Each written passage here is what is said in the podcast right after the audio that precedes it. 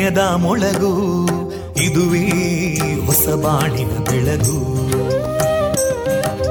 ಪಾಂಚಜನ್ಯದ ಮೊಳಗು ಇದುವೇ ಹೊಸ ಬಾಳಿನ ಬೆಳಗು. ಜನಮಾನಸವ ಅರಳಿಸುವಂತ ಅರಳಿಸುವಂತ ಜನಮಾನಸವ ಅರಳಿಸುವಂತ ವಿವೇಕವಾಣಿಯ ಮೊಳಗು. ಸುಖ ದುಃಖಗಳಿಗೆ ತಾಕೊರಳಾಗುವ ನಿಲ ಪ್ರೀತಿಯದಿ ಮೊಳಗು. ಇದುವೇ ಹೊಸ ಬಾಣಿನ ಬೆಳಗು. ಇದುವೇ ಪಾಂಚಜನ್ಯದ ಮೊಳಗು. ಇದುವೇ ಪಾಂಚಜನ್ಯದ ಮೊಳಗು. ವಿವೇಕಾನಂದ ವಿದ್ಯಾವರ್ಧಕ ಸಂಘ ಪ್ರವರ್ತಿತ ರೇಡಿಯೋ ಪಾಂಚಜನ್ಯ. ಇದು ಜೀವ ಜೀವದ ಸ್ವರ ಸಂಚಾರ. ತೊಂಬತ್ತು ಬಿಂದು ಎಂಟು ಸ್ವರ ತರಾಂಗಗಳಲ್ಲಿ ಈ ಹೊತ್ತಿನ ಪ್ರಸಾರ ಕಾರ್ಯಕ್ರಮವನ್ನು ಆರಂಭಿಸುತ್ತಿದ್ದೇವೆ. ಆತ್ಮೀಯ ಶ್ರೋತೃ ಬಾಂಧವರಿಗೆ ರೇಡಿಯೋ ಪಾಂಚಜನ್ಯ ಸಮುದಾಯ ಬಾನುಲಿ ಕೇಂದ್ರ ಬಳಗದ ಪರವಾಗಿ ನಾನು ತೇಜಸ್ವಿನಿ ಮಾಡುವ ಪ್ರೀತಿಪೂರ್ವಕ ನಮಸ್ಕಾರಗಳು. ವಂದೇ ಮಾತರಂ. ವಂದೇ ಮಾತರಂ. सुजलां सुफलां मलयज शीतलां सस्यश्यामलां मातरं वन्दे मातरम्। शुभ्रजोत्स्ना पुलकितयामिनीं पुल्लकुसुमिता ध्रुमदळशोभिनीं सुहासिनीं सुमधुरभाषिणीं सुखदां वरदां मातरं वन्दे मातरम् कोटि कोटि कण्ठा कलकलनिनादकराले कोटि कोटि भुजैदृता करकलवाले अबलां केनो मायेतो बले बहुबलधारिणीं नमामि तारिणीं रिपुदलवारिणी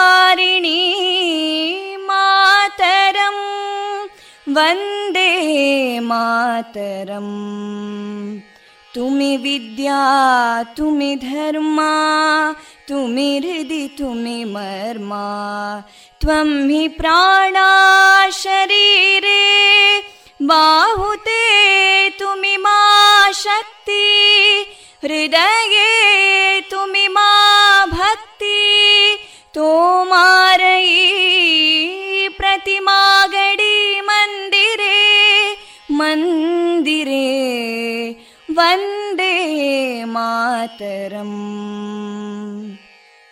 त्वं हि दुर्गा दशप्रहरणधारिणीं कमलां कमलदलविहारिणीं वाणीं विद्यादायिनीं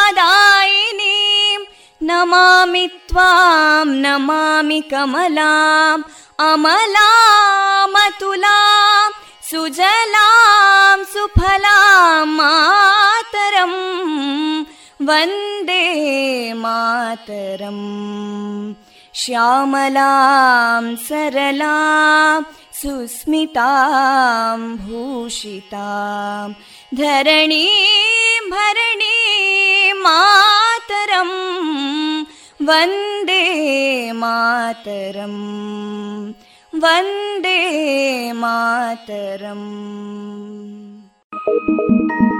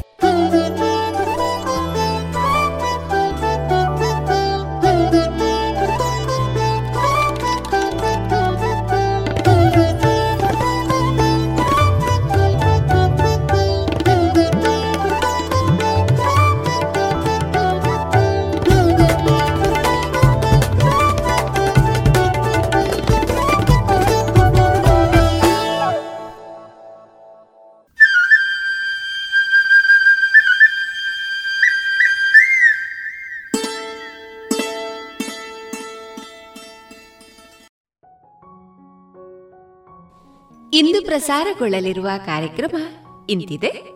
ಮೊದಲಿಗೆ ಭಕ್ತಿಗೀತೆಗಳು. ಆಯುಷ್ ಸಚಿವಾಲಯ ಮತ್ತು ಯುವ ವ್ಯವಹಾರ ಹಾಗೂ ಕ್ರೀಡಾ ಸಚಿವಾಲಯ ಜಂಟಿಯಾಗಿ ಸರಣಿ ರೂಪದಲ್ಲಿ ಪ್ರಸ್ತುತಪಡಿಸುತ್ತಿರುವ ಯೋಗ ಕಾರ್ಯಕ್ರಮದಲ್ಲಿ ಶ್ರೀಮತಿ ಶರಾವತಿ ರವಿನಾರಾಯಣ ಅವರಿಂದ ಯೋಗದ ಮುಂದುವರಿದ ಭಾಗ. ಕಲಾಮಹತಿ ಎಂಟನೆಯ ಸರಣಿ ಕಾರ್ಯಕ್ರಮದಲ್ಲಿ ಶ್ರೀಮತಿ ರತ್ನಾಕೃಷ್ಣ ಭಟ್ ತಲಂಜೇರಿ ಅವರ ಕಲಾ ಬದುಕಿನ ಅನುಭವಗಳ ಮುಂದುವರಿದ ಮಾತುಕತೆ, ಜಾಣ ಸುದ್ದಿಯಲ್ಲಿ ಜಾಣ ಪ್ರಶ್ನೆ. ಪ್ರಧಾನಮಂತ್ರಿಗಳಾದ ನರೇಂದ್ರ ಮೋದಿ ಅವರಿಂದ ಮನ್ ಕಿ ಬಾತ್ ಧ್ವನಿಮುದ್ರಿತ ಕಾರ್ಯಕ್ರಮ. ಕೊನೆಯಲ್ಲಿ ಮಧುರಗಾನ ಪ್ರಸಾರವಾಗಲಿದೆ.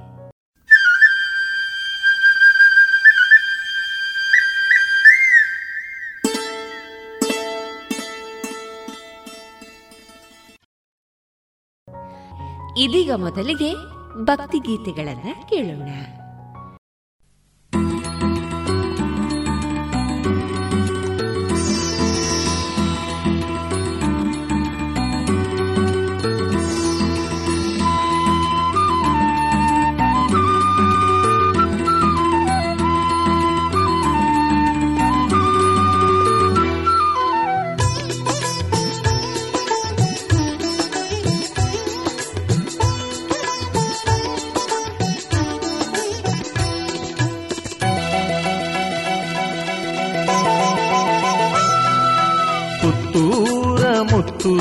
ಶ್ರೀ ಮಹಲಿಂಗೇಶ್ವರ. ಹತ್ತೂರ ಭಕ್ತರ ಪಾಲಿಸು ಶಂಭೋ ಶಂಕರ. ಪುತ್ತೂರ ಮುತ್ತು ಶ್ರೀ ಮಹಲಿಂಗೇಶ್ವರ. ಹತ್ತೂರ ಭಕ್ತರ ಪಾಲಿಸು ಶಂಭೋ ಶಂಕರ.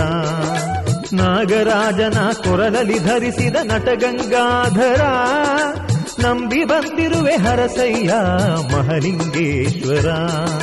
ನಾಗರಾಜನ ಕೊರಲಲ್ಲಿ ಧರಿಸಿದ ನಟಗಂಗಾಧರ ನಂಬಿ ಬಂದಿರುವೆ ಹರಸಯ್ಯ ಮಹಲಿಂಗೇಶ್ವರ.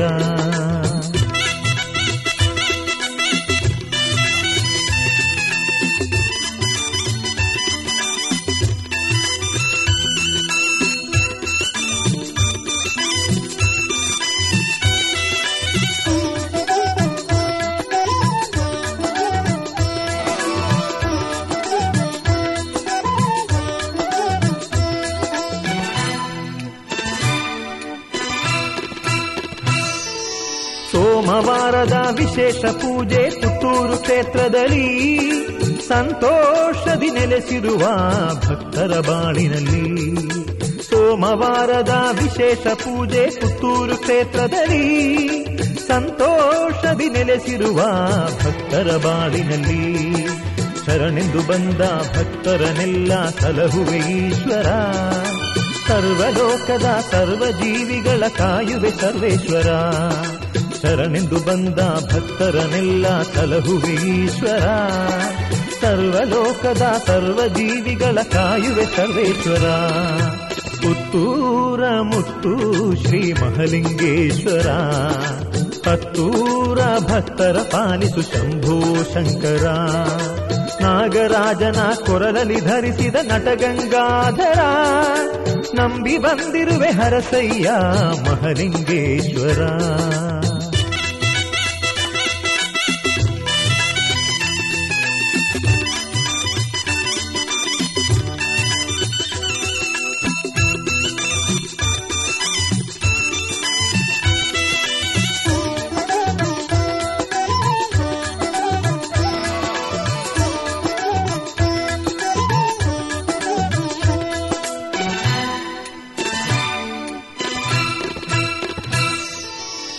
ಮಹಲಿಂಗೇಶ್ವರ ನಿನ್ನ ದಿವ್ಯ ರಥೋತ್ಸವ, ಭಕ್ತ ಬಾಂಧವರ ಬಾಳಿನಳೊಂದು ವೈಭವೋತ್ಸವ.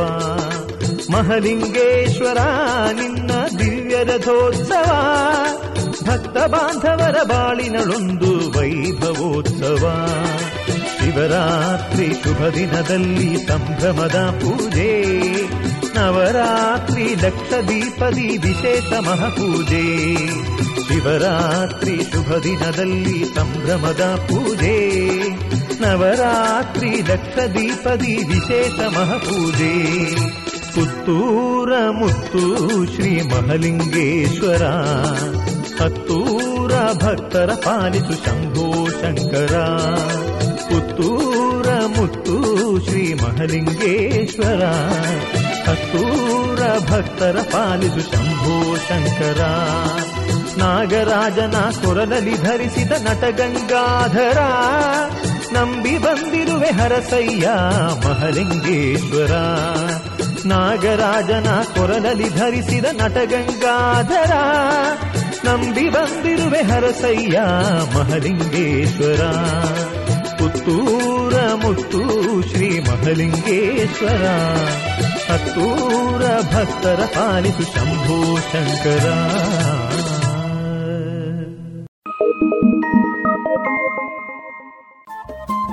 ರೇಡಿಯೋ ಪಾಂಚಜನ್ಯ ತೊಂಬತ್ತು ಬಿಂದು ಎಂಟು ಎಫ್ಎಂ ಸಮುದಾಯ ಬಾನುಲಿ ಕೇಂದ್ರ ಪುತ್ತೂರು. ಇದು ಜೀವ ಜೀವದ ಸ್ವರ ಸಂಚಾರ.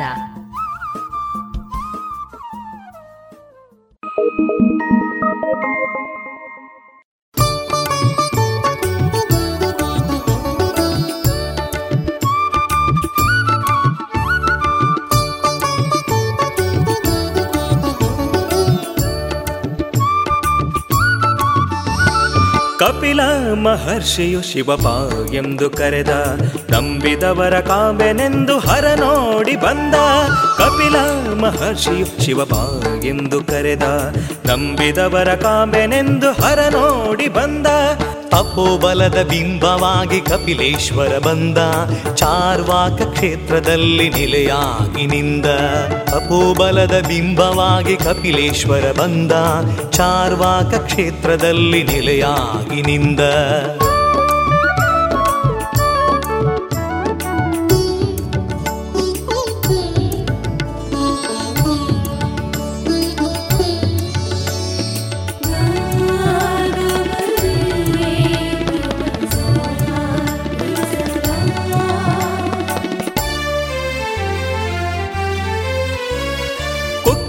ಕುಕ್ಯತಿಯ ಸದ್ಭಕ್ತಿಗೆ ದರಗಿಳಿದಿಹಲಿಂಗ ದಿವ್ಯ ಪ್ರಭೆಯ ಬೀರುತಿಹುದು ಗುಡಿಯ ಒಳಗಿನಿಂದ. ಉಕ್ಯತಿಯ ಸದ್ಭಕ್ತಿಗೆ ದರಗಿಳಿದಿಹಲಿಂಗ ದಿವ್ಯ ಪ್ರಭೆಯ ಬೀರುತಿಹುದು ಗುಡಿಯ ಒಳಗಿನಿಂದ. ಅರಿವ ನೀರು ಸುಳಿವ ಗಾಳಿ ಕಣ ಕಣದಲು ಶಿವನೇ, ಧರಣಿಯಲ್ಲಿ ದೈವ ಬಲದಿ ಶಿವಹರನದೆ ಸ್ಮರಣೆ. ಧರಣಿಯಲ್ಲಿ ದೈವ ಬಲದಿ ಶಿವಹರನದೆ ಸ್ಮರಣೆ.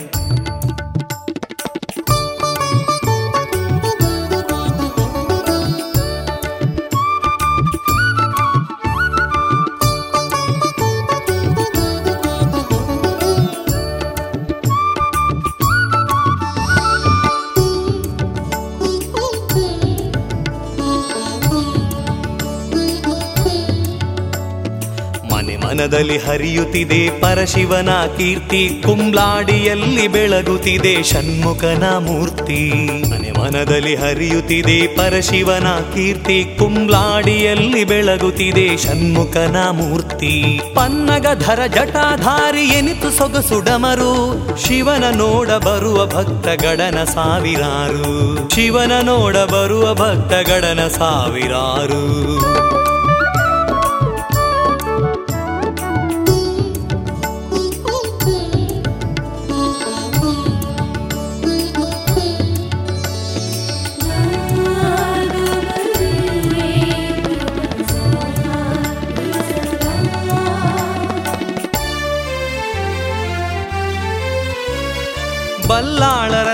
ದೈವ ಉಳ್ಳಾಕುಲು ದೇವರು, ಶಿವನ ಬಲವಂಟರಾಗಿ ಕಾಸ್ಪಾಡಿಲಿ ಮೆರೆದರು. ಬಲ್ಲಾಲರ ಧರ್ಮ ದೈವ ಉಳ್ಳಾಕುಲು ದೇವರು, ಶಿವನ ಬಲವಂಟನಾಗಿ ಕಾಸ್ಪಾಡಿಲಿ ಮೆರೆದರು. ಭಕ್ತ ಜನಕ್ಕೆ ಸಾರುತಿಹನು ಸೃಷ್ಟಿಯ ಈ ಸತ್ಯ. ಕಪಿಲೇಶ್ವರ ಬೆಳಗುತಿಹನು ದೇಗುಲದಿ ನಿತ್ಯ. ಕಪಿಲೇಶ್ವರ ಬೆಳಗುತಿಹನು ದೇಗುಲದಿ ನಿತ್ಯ. ಕಪಿಲ ಮಹರ್ಷಿಯು ಶಿವಬಾ ಎಂದು ಕರೆದ, ನಂಬಿದವರ ಕಾಂಬೆನೆಂದು ಹರ ನೋಡಿ ಬಂದ. ಕಪಿಲ ಮಹರ್ಷಿಯು ಶಿವಬಾ ಎಂದು ಕರೆದ ನಂಬಿದವರ ಕಾಂಬೆನೆಂದು ಹರ ನೋಡಿ ಬಂದ. ತಪೋಬಲದ ಬಿಂಬವಾಗಿ ಕಪಿಲೇಶ್ವರ ಬಂದ. ಚಾರ್ವಾಕ ಕ್ಷೇತ್ರದಲ್ಲಿ ನೆಲೆಯಾಗಿ ನಿಂದ. ತಪೋಬಲದ ಬಿಂಬವಾಗಿ ಕಪಿಲೇಶ್ವರ ಬಂದ. ಚಾರ್ವಾಕ ಕ್ಷೇತ್ರದಲ್ಲಿ ನೆಲೆಯಾಗಿ ನಿಂದ.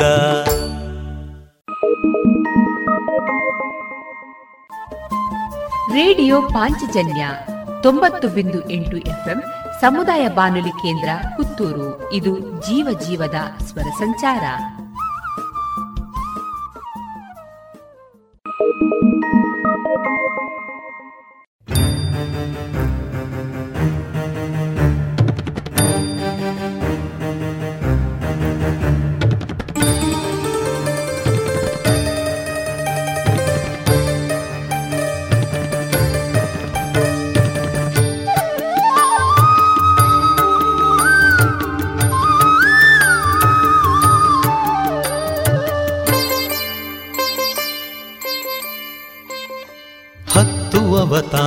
ಅವತಾರದಿ ಭಕ್ತರನು ಸಲಹಲು ತರೆಗಿಡಿದು ಬಂದ ಶ್ರೀಹರಿ.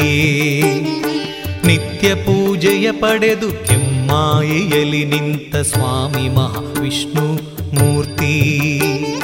ಕಂಡೆನ ಆ ದಿವ್ಯ ರೂಪ ಶ್ರೀಹರಿಯೇ ಕಾಪಾಡುವು ನನ್ನ ಪ್ರಭುವೇ. ಹತ್ತು ಅವತಾರದಿ ಭಕ್ತರನು ಸಲಹಲು ತರೆಗಿಳಿದು ಬಂದ ಶ್ರೀಹರಿ.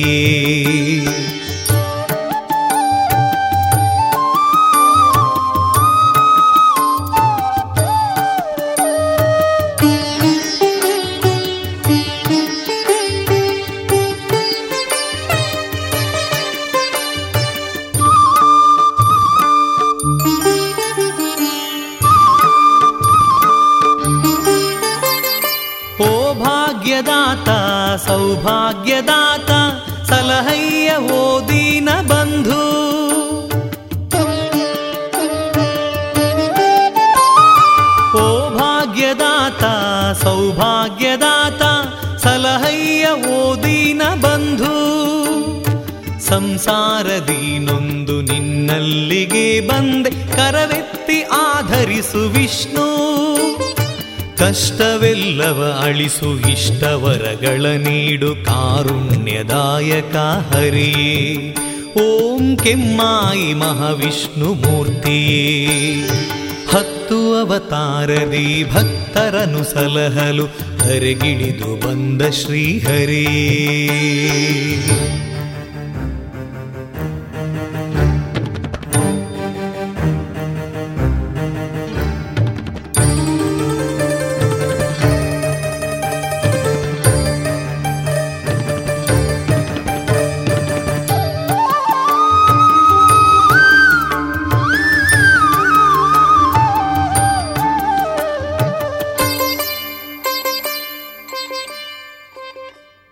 ಲಕ್ಷ್ಮಿ ವೆಂಕಟರಮಣ ಶ್ರೀ ಶ್ರೀನಿವಾಸ ಜಗದಾದಿ ವಂದ್ಯನು ನೀನೇ.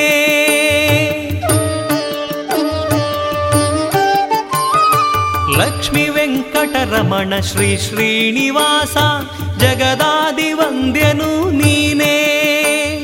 ಜಗವನ್ನೆ ಪಾಲಿಪಾ ಜಗದೋದ್ಧಾರನೆ ಲಕ್ಷ್ಮೀ ಜನಾರ್ದನ ನೀನೇ. ಜನ್ಮ ಜನ್ಮದ ಪಾಪ ಪರಿಹರಿಸು ದೇವ, ಸುಖ ಸಂತೋಷವ ನೀಡು. ಓಂ ಕೆಮ್ಮಾಯಿ ಮಹಾವಿಷ್ಣು ಮೂರ್ತಿಯೇ. ಹತ್ತು ಅವತಾರದಿ ಭಕ್ತರನ್ನು ಸಲಹಲು ಧರೆಗಿಳಿದು ಬಂದ ಶ್ರೀಹರೇ ನಿತ್ಯ ಪೂಜೆಯ ಪಡೆದು ಕೆಮ್ಮಾಯಿಯಲ್ಲಿ ನಿಂತ ಸ್ವಾಮಿ ಮಹಾವಿಷ್ಣು ಮೂರ್ತಿ. ಕಂಡೆನಾ ಆ ದಿವ್ಯ ರೂಪ, ಶ್ರೀಹರಿಯೇ ಕಾಪಾಡುವು ನನ್ನ ಪ್ರಭುವೇ. ಹತ್ತು ಅವತಾರದಿ ಭಕ್ತರನ್ನು ಸಲಹಲು ಧರೆಗಿಳಿದು ಬಂದ ಶ್ರೀಹರಿ ಧರೆಗಿಳಿದು ಬಂದ ಶ್ರೀಹರಿ ಧರೆಗಿಳಿದು ಬಂದ ಶ್ರೀಹರಿಯೇ.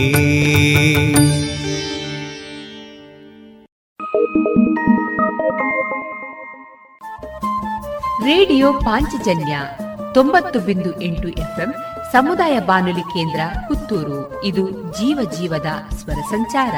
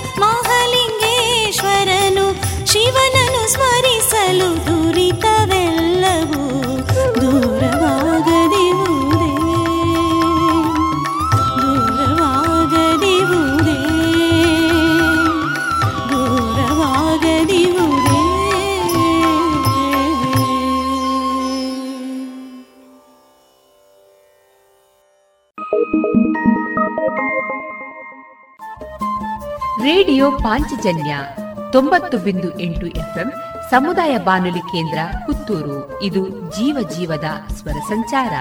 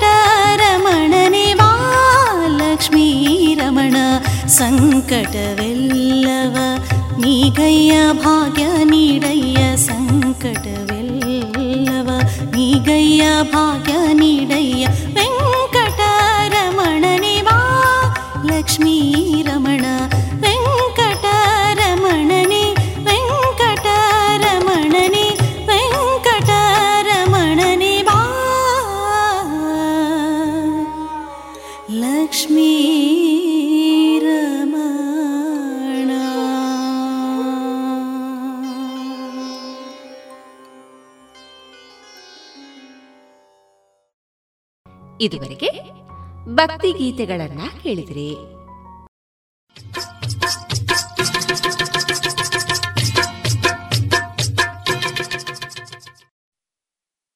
ಈ ವೈರಸ್ ಒಬ್ಬರಿಂದ ಒಬ್ಬರಿಗೆ ಹರಡುತ್ತದೆ ಮತ್ತು ಇದನ್ನು ತಡೆಗಟ್ಟಲು ಕೈ ತೊಳೆದುಕೊಳ್ಳುವುದು ಮತ್ತು ಮುಖ ಮುಚ್ಚಿಕೊಳ್ಳದಿರುವುದು ಅತ್ಯುತ್ತಮ ವಿಧಾನಗಳು ಎಂದು ನಿಮಗೆ ತಿಳಿದಿದೆ. ಇವೆರಡನ್ನೂ ಮಾಡುವುದು ತುಂಬಾ ಮುಖ್ಯ. ಆದರೆ ಒಂದೊಂದು ಸಲ ಯಾರಾದರೂ ಕೆಮ್ಮಿದಾಗ ಈ ವೈರಾಣುಗಳು ಗಾಳಿಯಲ್ಲಿ ಬಿಡುಗಡೆಯಾಗುತ್ತವೆ. ಯಾರಾದರೂ ಕೆಮ್ಮಿದಾಗ ಅಥವಾ ಸೀನಿದಾಗ ವೈರಾಣುಗಳು ಅವರ ಬಾಯಿಯಿಂದ ಹೊರಗೆ ಬರುತ್ತವೆ. ನೀವು ಅವರು ಕೆಮ್ಮಿದಾಗ ಅಥವಾ ಸೀನಿದಾಗ ಅವರ ಹತ್ತಿರದಲ್ಲಿದ್ದು ಈ ವೈರಸ್ ಹನಿಗಳು ನಿಮ್ಮ ಮುಖ, ಬಾಯಿ ಅಥವಾ ಮೂಗಿನ ಮೇಲೆ ಬಿದ್ದು ನಿಮಗೆ ಕಾಯಿಲೆ ತರಬಹುದು. ಯಾರಾದರೂ ಕೆಮ್ಮುವುದು ಅಥವಾ ಸೀನುವುದನ್ನು ನೀವು ನೋಡಿದರೆ ಅವರಿಂದ ದೂರವಿರಿ ಆದರೆ ಯಾರು ಯಾವಾಗ ಕೆಮ್ಮುತ್ತಾರೆ ಅಥವಾ ಸೀನುತ್ತಾರೆ ಎಂದು ಊಹಿಸಲು ನಿಮಗೆ ಸಾಧ್ಯವಿಲ್ಲ. ಆದ್ದರಿಂದ ವೈರಸ್ ಬರದಂತೆ ತಡೆಯಲು ಉತ್ತಮ ಉಪಾಯ ಎಂದರೆ ಆದಷ್ಟು ಇತರ ಜನರಿಂದ ದೂರ ಇರುವುದು. ನೀವು ತರಕಾರಿಗಳನ್ನು ತರಲು, ಔಷಧಿ ಖರೀದಿಸಲು ಅಥವಾ ರೇಷನ್ ಅಂಗಡಿಗೆ ಹೋಗಬೇಕಾದಾಗ ಇದು ಕಷ್ಟವಾಗಬಹುದು.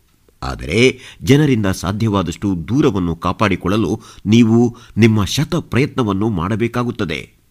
ನೀವು ಯಾರೇ ಒಬ್ಬರಿಂದ ಮೂರು ಹೆಜ್ಜೆಗಿಂತ ಕಡಿಮೆ ದೂರದಲ್ಲಿದ್ದರೆ ಅಥವಾ ಕೈ ಚಾಚಿದಾಗ ಅವರನ್ನು ಮುಟ್ಟುವಂತಿದ್ದರೆ ಅವರಿಗೆ ತುಂಬ ಹತ್ತಿರದಲ್ಲಿ ಇದ್ದೀರಿ ಎಂದು ಅರ್ಥ. ತರಕಾರಿ ಅಂಗಡಿಯಲ್ಲಿ ಅಥವಾ ಔಷಧಿ ಅಂಗಡಿಯಲ್ಲಿ ಸರದಿಯಲ್ಲಿ ಹೋಗುವುದು ಮತ್ತು ಮಾರಾಟಗಾರನ ಸುತ್ತಲೂ ಜನಸಂದಣಿ ಮಾಡದಿರುವುದು ಒಳ್ಳೆಯದು. ನಿಮ್ಮ ಹಿಂದೆ ಬರುವ ವ್ಯಕ್ತಿಗೆ ಅವರ ಸರದಿಯಲ್ಲಿ ಕಾಯುವಂತೆ ಹೇಳಿ ಮತ್ತು ಯಾಕೆ ಹಾಗೆ ಮಾಡಬೇಕು ಎಂದು ಅವರಿಗೆ ವಿವರಿಸಿ.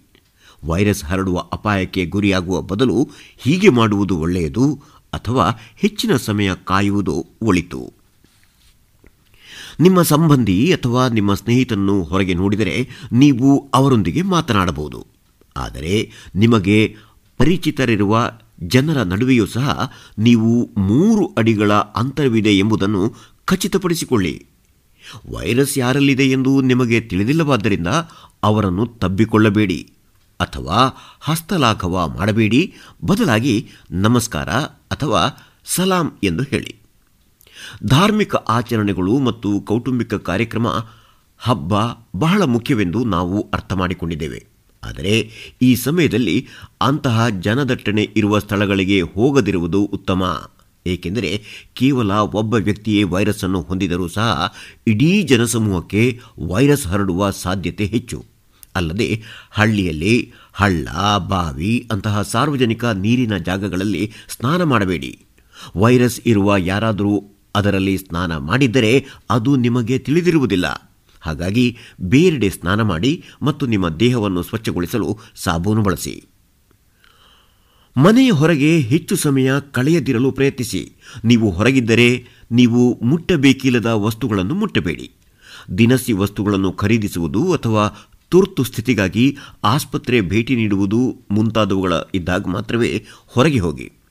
ಸಾಧ್ಯವಾದರೆ ಮನೆಗೆ ಬರುವ ಮೊದಲು ಮೊದಲೇ ನಿಮ್ಮ ಕೈಗಳನ್ನು ತೊಳೆಯಿರಿ ಅಥವಾ ಮನೆಗೆ ಬಂದ ಕೂಡಲೇ ಯಾರನ್ನಾದರೂ ಅಥವಾ ಇನ್ಯಾವುದನ್ನು ಮುಟ್ಟುವ ಮೊದಲು ಕೈ ತೊಳೆಯಿರಿ ಮತ್ತು ನಿಮ್ಮ ಬಟ್ಟೆಗಳನ್ನು ಬದಲಾಯಿಸಿ.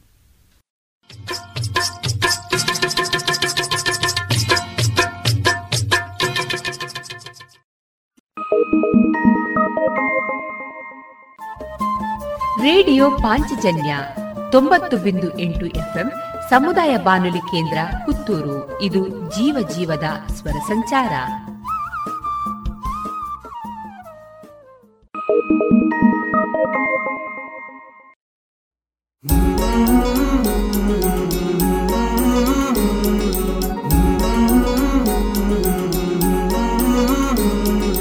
आओ मिलकर विश्व को मजबूत बनाए योग शक्ति को पहचाने, तन मन स्वस्थ बनाए।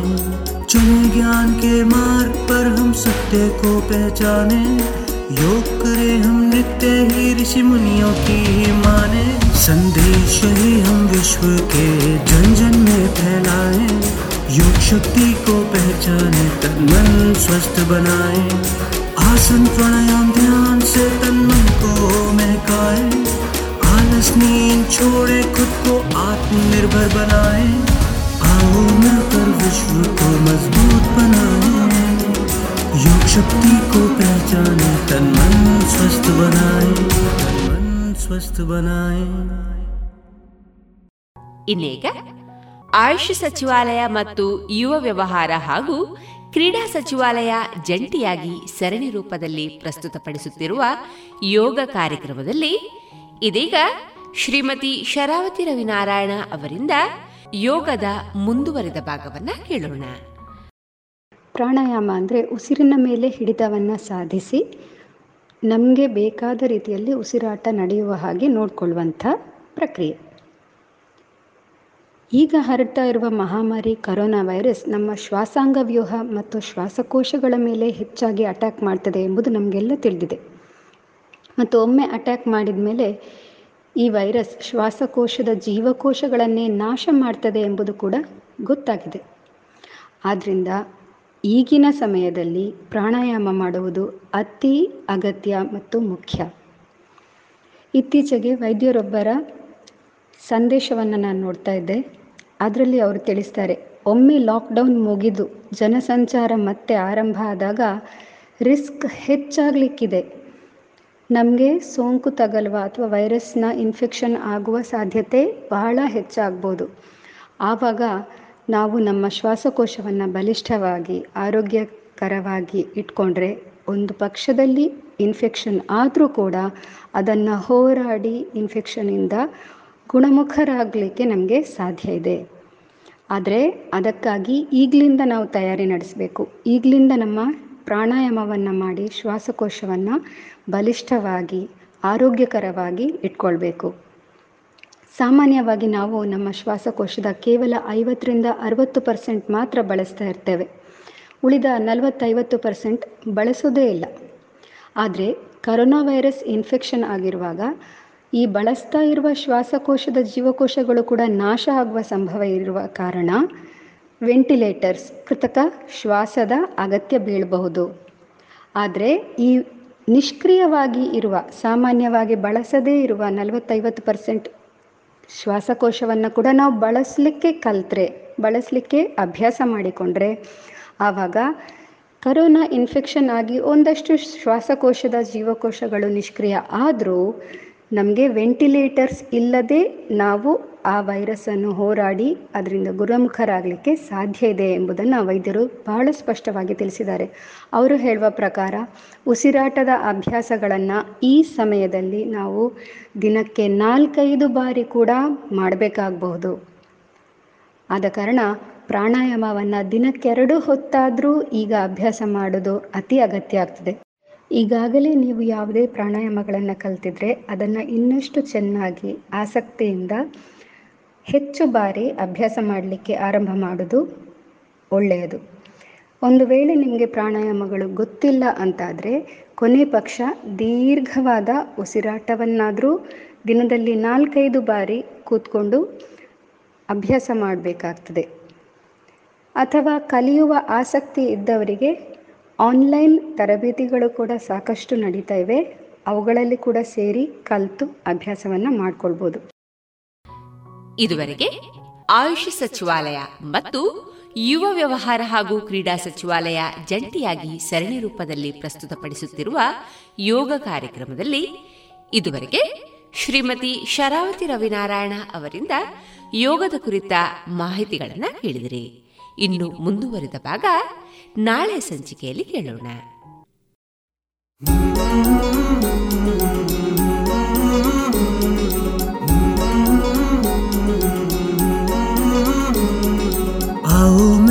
विश्व को मज़बूत बनाए, योग शक्ति को पहचाने, तन मन स्वस्थ बनाए। चले ज्ञान के मार्ग पर हम सत्य को पहचाने, योग करे हम नित्य ही ऋषि मुनियों की ही माने। संदेश ही हम विश्व के जन जन में फैलाए। योग शक्ति को पहचाने तन मन स्वस्थ बनाए। आसन प्राणायाम ध्यान से तन मन को महकाए। आलस, नींद छोड़े, खुद को आत्मनिर्भर बनाए।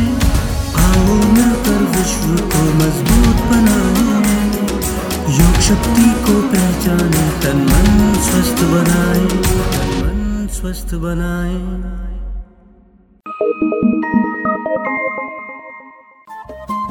ರೇಡಿಯೋ ಪಾಂಚಜನ್ಯ ತೊಂಬತ್ತು ಬಿಂದು ಎಂಟು ಎಫ್ಎಂ ಸಮುದಾಯ ಬಾನುಲಿ ಕೇಂದ್ರ ಪುತ್ತೂರು. ಇದು ಜೀವ ಜೀವದ ಸ್ವರ ಸಂಚಾರ.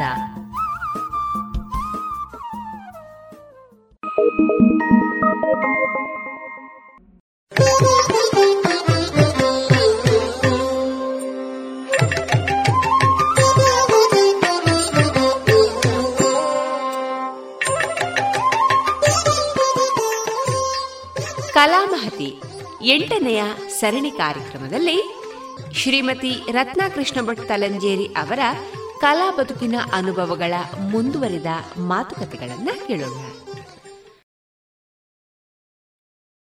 ಯಾವುದೇ ಕಲೆ ವ್ಯಕ್ತಿಯಲ್ಲಿ ಸದಾಶಯವನ್ನು ಬೆಳೆಸ್ತದೆ ಅಂತ. ಈಗ ಯಕ್ಷಗಾನ ಕಲೆ ಏನಿದೆ?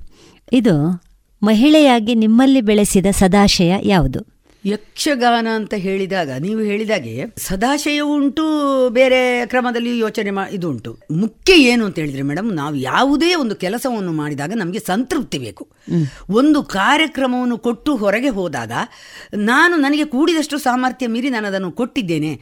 ಅದರಿಂದ ಸಮಾಜಕ್ಕೆ ಏನಾದರೂ ಒಂದು ಅಂಶ ಈಗ ಹತ್ತು ಅಂಶಗಳನ್ನು ಕೊಟ್ಟಾಗ ಒಂದು ಅಂಶ ಸಮಾಜದಲ್ಲಿ ಬದಲಾವಣೆ ಆದರೆ ಅದೇ ನನಗೆ ಸಿಕ್ಕುವ ಒಂದು ಸಂತೃಪ್ತಿ ಅಂತ ನಾನು ತಿಳ್ಕೊಂಡಿದ್ದೇನೆ.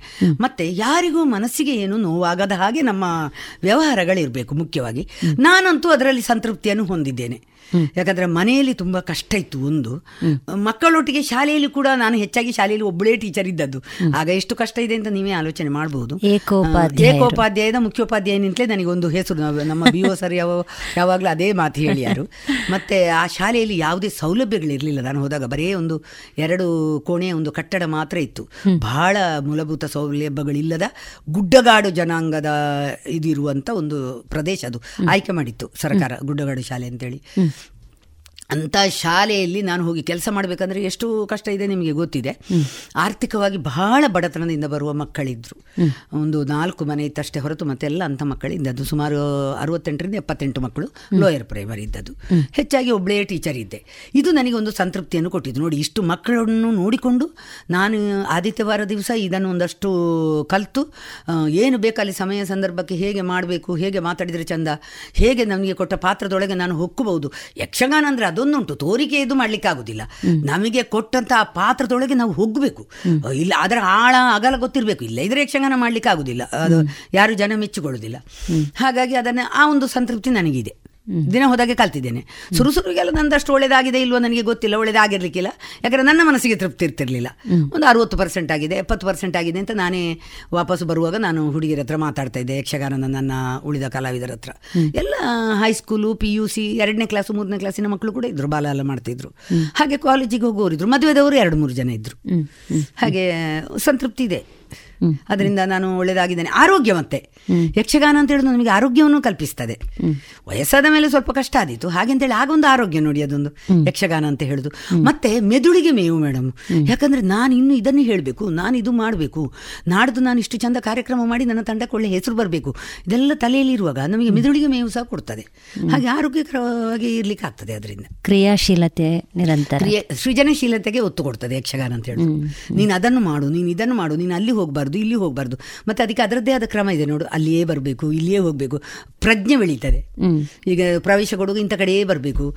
ಹೋಗುವಾಗ ನೀನು ಇಂಥ ಕಡೆ ಹೋಗಬೇಕು. ಯುದ್ಧ ಮಾಡುವಾಗ ನೀನು ಇಂಥ ಕಡೆಯೇ ನಿಲ್ಬೇಕು. ಹಾಗೆಲ್ಲ. ಅದರೊಟ್ಟಿಗೆ ನಾನು ನನ್ನ ಸಹಕಲಾವಿದರಿಗೆ ಸೂಚನೆಗಳನ್ನು ಕೊಡಬೇಕಲ್ಲ. ಅವರು ಇದ್ರು ಯಜಮಾನರೊಟ್ಟಿಗೆ ಇದ್ರು. ಆದರೂ ಸ್ವಲ್ಪ ಅಂಥದ್ದೆಲ್ಲ ಆಗ್ತಾ ಇತ್ತು ಹೆದರಿಕೆ ಆಗ್ತಾ ಇತ್ತು ಸಣ್ಣ ಮಕ್ಕಳಿಗೆ ಆಗುವಾಗ. ಆಗ ಅವರಿಗೆ ನಾವು ಹೆದರಿಕೆ ಹೋಗ್ಲಿಕ್ಕೆ ಅವರಿಗೆ ಭಯ ಪಡಬೇಡ. ಏನಾಗೋದಿಲ್ಲ ನೋಡು ನಿನ್ನನ್ನೆಲ್ಲರೂ ಹೊಗಳ್ತಾರೆ ಚಂದ ಮಾಡಬೇಕು. ನೀನು ನೀವೆಲ್ಲರೂ ಎಷ್ಟು ಚಂದ ಮಾಡಿದರೆ ಅಷ್ಟು ನಮ್ಮ ತಂಡಕ್ಕೆ ಹೆಸರಾಗ್ತದೆ. ಈಗೆಲ್ಲ ಅವರಿಗೆ ಹುರಿದುಂಬಿಸ್ತಿದ್ದೆ ಹಾಗೆ ಇದೆ. ಮತ್ತು ಪ್ರೀತಿ ಇತ್ತು ಮೇಡಮ್ ಎಲ್ಲರಿಗೂ. ತಂಡದವರಿಗೆಲ್ಲರಿಗೂ ಅವರ ತಂದೆ ತಾಯಿಗೆಲ್ಲ. ಯಾರು ಪೇರೆಂಟ್ಸ್ ಒಟ್ಟಿಗೆ ಬರ್ತಿರ್ಲಿಲ್ಲ. ಅಷ್ಟು ನಮಗಿತ್ತು. ಟೀಚರ್ ಒಂದು ಮಾಸ್ಟರ್ ಇದ್ರೆ ನಾವು ಕಳಿಸ್ತೇವೆ ಅಂತೇಳಿ ಹಾಗೆ ಪ್ರೀತಿ ಇತ್ತು ಎಲ್ಲರಿಗೂ. ಒಂದು ತಂಡ ಕಟ್ಟಿ ಆ ತಂಡವನ್ನು ಬೆಳೆಸುವುದೇನಿದೆ ಅದೊಂದು ನಿಜವಾಗಿಯೂ ಗುರುತರವಾದ ಜವಾಬ್ದಾರಿ. ಹೀಗೆ ಸಾವಿರದ ಒಂಬೈನೂರ ಎಂಬತ್ತೊಂಬತ್ತರಲ್ಲೇ ನೀವು ಒಂದು ತಂಡವನ್ನು ಕಟ್ಟಿದ್ರಿ. ಅನಂತರದ ದಿನಗಳಲ್ಲಿ ಆ ತಂಡ ಬೆಳೆದು ಬಂದ ಬಗೆ ಹೇಗೆ? ತಂಡ ಅಂದರೆ ಸುರುವಿಗೆ ಒಂದು ಎರಡು ಮೂರು ಯಕ್ಷಗಾನ ಪ್ರದರ್ಶನ ಆಗುವಾಗ ಕೆಲವು ಜನ ಹೇಳಿದರು. ನೀವು ಯಕ್ಷಗಾನಕ್ಕೆ ಯಾಕೆ ನಿಮ್ಮ ಮಕ್ಕಳನ್ನು ಕಳಿಸ್ತು? ಹುಡುಗಿಯರೆಲ್ಲ ಹಾಗೆ ಯಕ್ಷಗಾನ ವೇಷ ಹಾಕಬಾರ್ದು. ಅವ್ರ ಟೀಚರಿಗೆ ಬೇರೆ ಉದ್ಯೋಗ ಇಲ್ವಾ? ನೀವು ಅದು ಹಿಂದಿಂದ ಹೇಳಿದ್ದು. ಹೇಳಿದರು. ಈ ಹುಡುಗಿಯರೆಲ್ಲ ಬಂದು ಮನೆಯಲ್ಲಿ ಇದು ನನ್ನ ಹತ್ರ ಬಂದು ಹೇಳಿದರು. ಟೀಚರೇ ಹೀಗೆ ಹೇಳ್ತಾರೆ. ನಮ್ಮ ಅಪ್ಪ ಅಮ್ಮನ ಹತ್ರ ದಾರಿಯಲ್ಲಿ ಹೋಗೋಗಿ ಹೇಳಿದ್ದಾರೆ. ಹಾಗೆ ನಮ್ಮನ್ನು ಕಳಿಸೋದಿಲ್ಲ ಅಂತ ಹೇಳ್ತಾರೆ. ಹಾಗಾದರೆ ಯಾರೆಲ್ಲ ಹೇಳಿದ್ದಾರೆ ಅಂತೇಳಿ ಅವರ ಮನೆಗೆ ನಾನು ಮತ್ತು ನನ್ನ ಗಂಡ ಹೋದೆವು. ಹೋಗಿ ಅವರಿಗೆಲ್ಲ ಹೇಳಿದೆವು. ಹೇಳಿ ಆಗುವ ಅವರು ಹೇಳಿದರು ಆಕ್ಳಿಂಗ್ ಚಿಂಚ ಪಂಡ್ಪೇರೆ ಟೀಚರೇ. ಎಂಕ್ಲೆಗೂ ಮನಸ್ಸುಂಡು ನೋಟಿಗೋ ಕಡಪುಡಿಯರ. ಈ ಈರ್ಲ ಮಾಸ್ಟರ್ಲ ಇತ್ತಂತೆ ಎಂಕ್ಲೆ ಓಡಿ ಓಡಂಟ್ಲ ಕಡಪುಡುವ. ದೂರ ದೂರದ ಚಿತ್ರದುರ್ಗದಲ್ಲಿ ಕೂಡ ನಾವು ಹೋಗಿ ಐ- ನಾಲ್ಕೈದು ಪ್ರದರ್ಶನ ಮಾಡಿದ್ದೇವೆ ಮೇಡಮ್. ಶಿವಮೊಗ್ಗ ಕುವೆಂಪು ರಂಗಮಂದಿರದಲ್ಲಿ ಕೂಡ ನಾವು ಪ್ರದರ್ಶನ ಮಾಡಿದ್ದೇವೆ. ಒಂದೇ ದಿವಸ ಮೂರು ದೇವೇಂದ್ರ ನಾನು ಬೆಳಗಿಂದ ಸಂಜೆವರೆಗೆ ಅಲ್ಲಿ ಅರ್ಥ ಹೇಳಿದ್ದೇನೆ. ನಾವು ಮಾಡಿದ್ದೇವೆ. ಹಾಗೆ ಅವರಿಗೆ ಮತ್ತೆ ನಾವು ಮನೆ ಮನೆಗೆ ಹೋಗಿ ಹೇಳಿದೆವು. ಆ ಬರುವ ಇಪ್ಪತ್ತು ಇಪ್ಪತ್ತೆರಡು ಹುಡುಗಿಯರ ಮನೆಗೂ ಹೋಗಿ ಹೇಳಿದೆವು. ಹಾಗೆ ಮತ್ತೆ ಅದರ ನಂತರ ಆ ಮಾತು ಬರಲೇ ಇಲ್ಲ. ಕಳಿಸುವುದಿಲ್ಲ ಅಂತ ಹೇಳುವ ಮಾತು ಬರಲಿಲ್ಲ. ಯಾಕಂದ್ರೆ ಒಂದು ಒಳ್ಳೆಯ ಕಾರ್ಯ ಮಾಡುವಾಗ ಜಗ್ಲಿಗೆ ನೋಡುವವರು ತುಂಬ ಜನ ಇದ್ದಾರೆ ಅಂತ ನನಗೆ ಅದರಲ್ಲಿ ಗೊತ್ತಾಗಿದೆ. ಅಷ್ಟರವರೆಗೆ ನನಗೆ ಅಷ್ಟು ಗೊತ್ತಿರಲಿಲ್ಲ ಈ ಥರ ಎಲ್ಲ ಉಂಟು ಅಂತೇಳಿ. ಆಗ ನನ್ನ ಗಂಡ ಹೇಳಿದರು ಸಮಾಜದಲ್ಲಿ ಕಾಲಿಟ್ಟ ಮೇಲೆ ನಾವು ಎಲ್ಲಕ್ಕೂ ತಯಾರಾಗಿರಬೇಕು. ಯಾವುದಕ್ಕೂ ನೀನು ಹೆದರಬಾರ್ದು ಅಂತ ನನಗೆ ಅವರು ಹೇಳಿದರು ಗಂಡ. ಹೇಳಿದರು. ಹಾಗಾಗಿ ನಾವು ಹಾಗೆ ಹೇಳಿ ಮತ್ತೆ ನನಗೆ ಅದರಿಂದ ಇವತ್ತಿನವರೆಗೂ ತೊಂದರೆ ಆಗಲಿಲ್ಲ. ಈಗ ನಾವು ಯಾವಾಗ ಕರೆದ್ರೂ ಅವರು ಬರ್ತಾರೆ.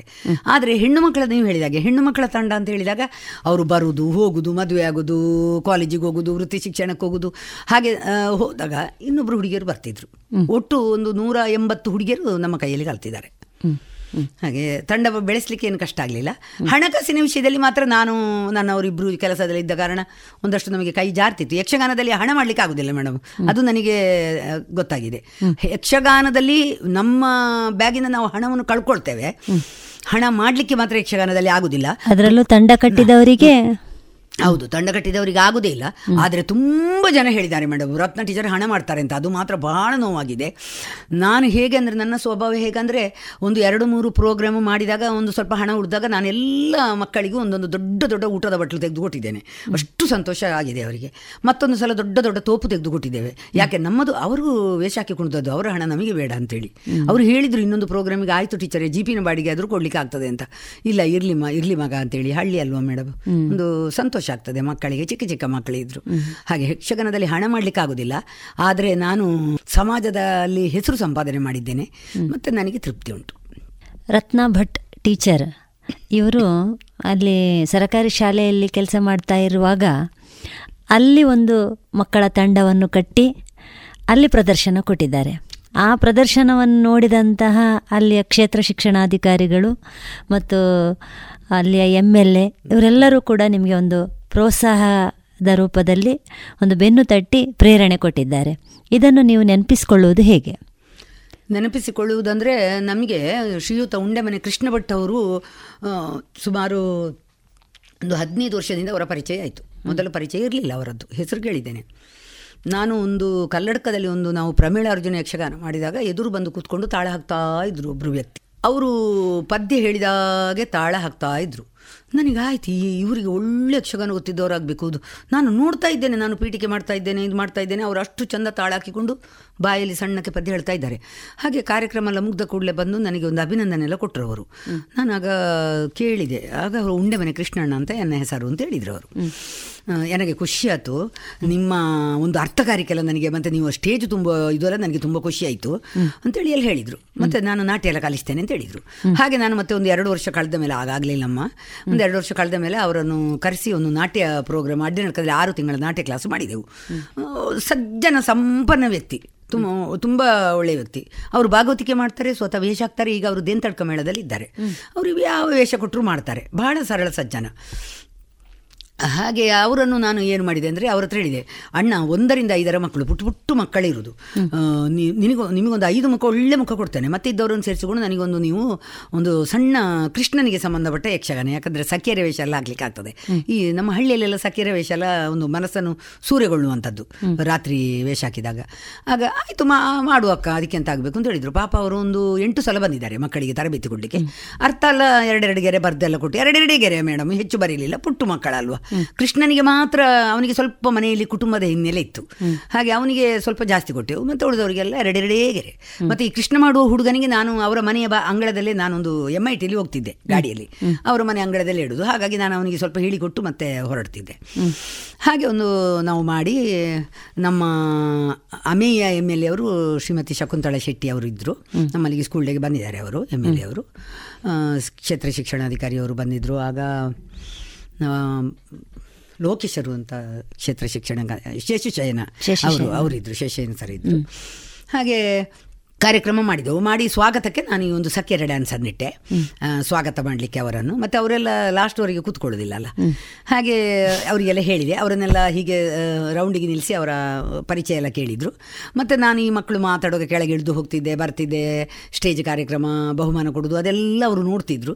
ಮತ್ತು ಅವರು ಅಲ್ಲಿ ಜನರಿಗೆ ಹೇಳಿದ್ದವರು ಒಂಜಿ ಪಾದರಸ ತಲೆ ಕೈತನ ಟೀಚರ್ನ ನಿಂಕ್ಲೆನ ಸಾಲಿಟ್ಟು ಉಳ್ಳೇರಿ. ಇಂಬೆರಿ ನಿಂಕ್ಳು ಪೋಯರ್ ಬಿಡುಡ್ಚಿ ಅರಿಗೋಳು ಅಂಟ್ಲ ಟ್ರಾನ್ಸ್ಫರ್ ಅಂಟ್ಲ ನಿಂಕ್ಲು ಧರಣಿ ಮಾಡ್ಬೋಡು ಉಳ್ಪನೆ ಬಿಡು ಏನು ಎಕ್ಕಾಟ ಎಕ್ಕಾಡಿಡ್ತಾರೆ ಸೂಪೆ ಅಂತೇಳಿ ಹೇಳಿದ್ರು. ನಮ್ಮಲ್ಲಿ ಹೆಚ್ಚಾಗಿ ಯಾರು ಬಂದರೂ ಕೂಡ ತುಳುವಿನಲ್ಲಿ ಭಾಷಣ ಮಾಡೋದು. ಅದು ಸ್ವಲ್ಪ ಏರಿಯಾ ಅಂತದ್ದು. ಹಾಗಾಗಿ ಹೇಳಿದರು. ಮತ್ತು ನನ್ನ ಹತ್ರ ಹೇಳಿದರು. ಇಷ್ಟು ಚಿಕ್ಕ ಮಕ್ಕಳಿಗೆ ನೀವು ಹೇಗೆ ಅಮ್ಮ ಇದೆಲ್ಲ ಹೇಗೆ ಮಾಡಿದ್ರಿ ನೀವು? ಪ್ರಾಕ್ಟೀಸ್ ಎಲ್ಲ ಕೊಟ್ಟದಮ್ಮ ಅಂತ ಹೇಳಿದೆ. ಹಾಗೆ ಬೆನ್ನು ತಟ್ಟಿ ಪ್ರೋತ್ಸಾಹ ಕೊಟ್ಟರು ಇಂಕು ಭಾರಿ ಕೋಸಿ ಅಣ್ಣಮ್ಮ ಅಂತೇಳಿ ಬೆನ್ನು ತಟ್ಟಿ ಪ್ರೋತ್ಸಾಹ ಕೊಟ್ಟರು ಮತ್ತೆ ಈಗ ನೋಡಿದ್ರು ಬೋರ್ಡ್ ನೋಡಿದ್ರು ಶಾಲೆದು. ಓ ಇದು ಸಣ್ಣ ಶಾಲೆಯ? ಸಣ್ಣ ಶಾಲೆಯಲ್ಲಿ ಯಕ್ಷಗಾನ ಎಲ್ಲ ಮಾಡಿದ್ದ? ಅಂತೇಳಿ ಹಾಗೆ ಕೇಳಿದರು. ಅದೆಲ್ಲ ನನಗೊಂದು ನಮ್ಮನೆ ತುಂಬ ಇದಾಯಿತು ಖುಷಿಯಾಯಿತು. ಭಾರಿ ಖುಷಿಯಾಗಿದೆ ಅವರಿಗೆ. ಮತ್ತು ಅವರದ್ದೆಲ್ಲ ನೆನಪಿಸಿಕೊಂಡಿದ್ದೇನೆ. ಯಾರ್ದು ನಮ್ಮ ಹಿಮ್ಮೇಳದವರನ್ನೆಲ್ಲ ನೆನಪಿಸಿಕೊಂಡಿದ್ದೇನೆ ಅವರನ್ನೆಲ್ಲ ಪರಿಚಯ ಮಾಡಿಸಿದ್ದೇನೆ. ಮತ್ತು ನನ್ನೊಟ್ಟಿಗಿರುವ ಗೌರವ ಶಿಕ್ಷಕ ಜ್ಯೋತಿ ಅಂತ ಇದ್ದರು ಕಮಲ ಅಂತ ಇದ್ದರು ಆಮೇಲೆ ಅಂಗನವಾಡಿ ಟೀಚರನ್ನು ನಾನು ಯಾವತ್ತೂ ಗ್ರಹಿಸಿಕೊಡ್ಬೇಕು. ಶ್ರೀಮತಿ ಲೀಲಾ ಅಂತ. ಈಗ ಇದೇ ಊರಲ್ಲಿ ಇದ್ದಾರೆ ಕವಕದಲ್ಲಿ ಇದ್ದಾರೆ ಮದುವೆಗೆ ಬಂದಿದ್ದಾರೆ. ಆದರೆ ಟೀಚರ್ ಅಲ್ಲೇ ಇದ್ದಾರೆ. ಅವರನ್ನು ನಾನು ಯಾವತ್ತೂ ಮರೀಲಿಕ್ಕಿಲ್ಲ. ಅವರೆಲ್ಲ ನನಗೆ ಅಷ್ಟು ಪ್ರೋತ್ಸಾಹ ಕೊಟ್ಟಿದ್ದಾರೆ. ಪ್ರತಿಯೊಂದು ನಾನೀಗ ಈ ಹೊರಗೆಲ್ಲ ಹೋದಾಗ ಅವರೇ ಶಾಲೆನೆಲ್ಲ ನೋಡಿಕೊಳ್ತಿದ್ರು. ಹಾಗಾಗಿ ನನಗೆ ಅದರಿಂದ ಏನೂ ಕಷ್ಟ ಆಗಲಿಲ್ಲ. ನಿಮ್ಮ ನೇತೃತ್ವದಲ್ಲಿ ಮತ್ತು ನಿಮ್ಮ ತರಬೇತಿಯಲ್ಲಿ ಪಳಗಿದಂತಹ ನೂರಾರು ಮಕ್ಕಳಿದ್ದಾರೆ. ಅವರೀಗ ಎಲ್ಲ ದೊಡ್ಡವರಾಗಿದ್ದಾರೆ. ಮತ್ತು ಇನ್ನೂ ಕಲಿಯುತ್ತಾ ಇರುವಂತಹವರು ಇದ್ದಾರೆ. ಒಂದು ಕಲೆ ಏನಿದೆ ಅದು ವ್ಯಕ್ತಿಯಲ್ಲಿ ಅಥವಾ ವ್ಯಕ್ತಿಯ ಬದುಕನ್ನು ಸಮೃದ್ಧಗೊಳಿಸ್ತದೆ ಅಂತ ಹೇಳ್ತಾರೆ. ಹೌದು. ಅದು ಹೇಗೆ? ಅಂದರೆ ನಮ್ಮ ನನ್ನ ಕೈಯಲ್ಲೇ ಕಲ್ತವರು ತುಂಬಾ ಜನ ಈಗ ಯಕ್ಷಗಾನ ಕಲಾವಿದರೇ ಇದ್ದಾರಮ್ಮ. ಯಕ್ಷಗಾನ ಕಲಾವಿದರು ಅಂದ್ರೆ ಅವರ ಕುಟುಂಬನವರು ಸಾಕ್ತಾರೆ. ಅದನ್ನೇ ಅವರು ಅವರು ಯಕ್ಷಗಾನ ಕಲೆಗೆ ಅವರು ತೊಡಗಿಸಿಕೊಂಡಿದ್ದಾರೆ. ಮತ್ತೆ ಹೆಣ್ಣು ಮಕ್ಕಳು ಈಗ ಏನು ಮಾಡಿದ್ದಾರೆ ಅಂದ್ರೆ ನನ್ನ ಒಟ್ಟಿಗೆ ಕಲ್ತಂಥ ಕೆಲವು ಹೆಣ್ಣು ಮಕ್ಕಳು ಬೇರೆ ಬೇರೆ ತಂಡದಲ್ಲಿದ್ದಾರೆ. ಅವರೊಂದು ಫೋನ್ ಮಾಡಿ ಕೇಳ್ತಾರೆ ಟೀಚರೇ ನಾವು ಬೇರೆ ತಂಡಕ್ಕೆ ವೇಷ ಹಾಕ್ಲಿಕ್ಕೆ ಹೋಗ್ಬೋದಾ? ಅದಕ್ಕೆ ನಾನು ಅವರಿಗೆ ಒಂದೇ ಮಾತು ಹೇಳಿದ್ದು. ನಾವು ಕಲಿಸುವುದು ಮಾತ್ರ ಮತ್ತೆ ಅದನ್ನು ಜೀವನ ಕಳವಡಿಸಿಕೊಳ್ಳುದು ಅಥವಾ ಬೇರೆ ತಂಡಕ್ಕೆ ಹೋಗುದು ಅದಕ್ಕೆಲ್ಲ ನನ್ನ ಹತ್ರ ನೀವು ಕೇಳಲೇಬಾರ್ದು.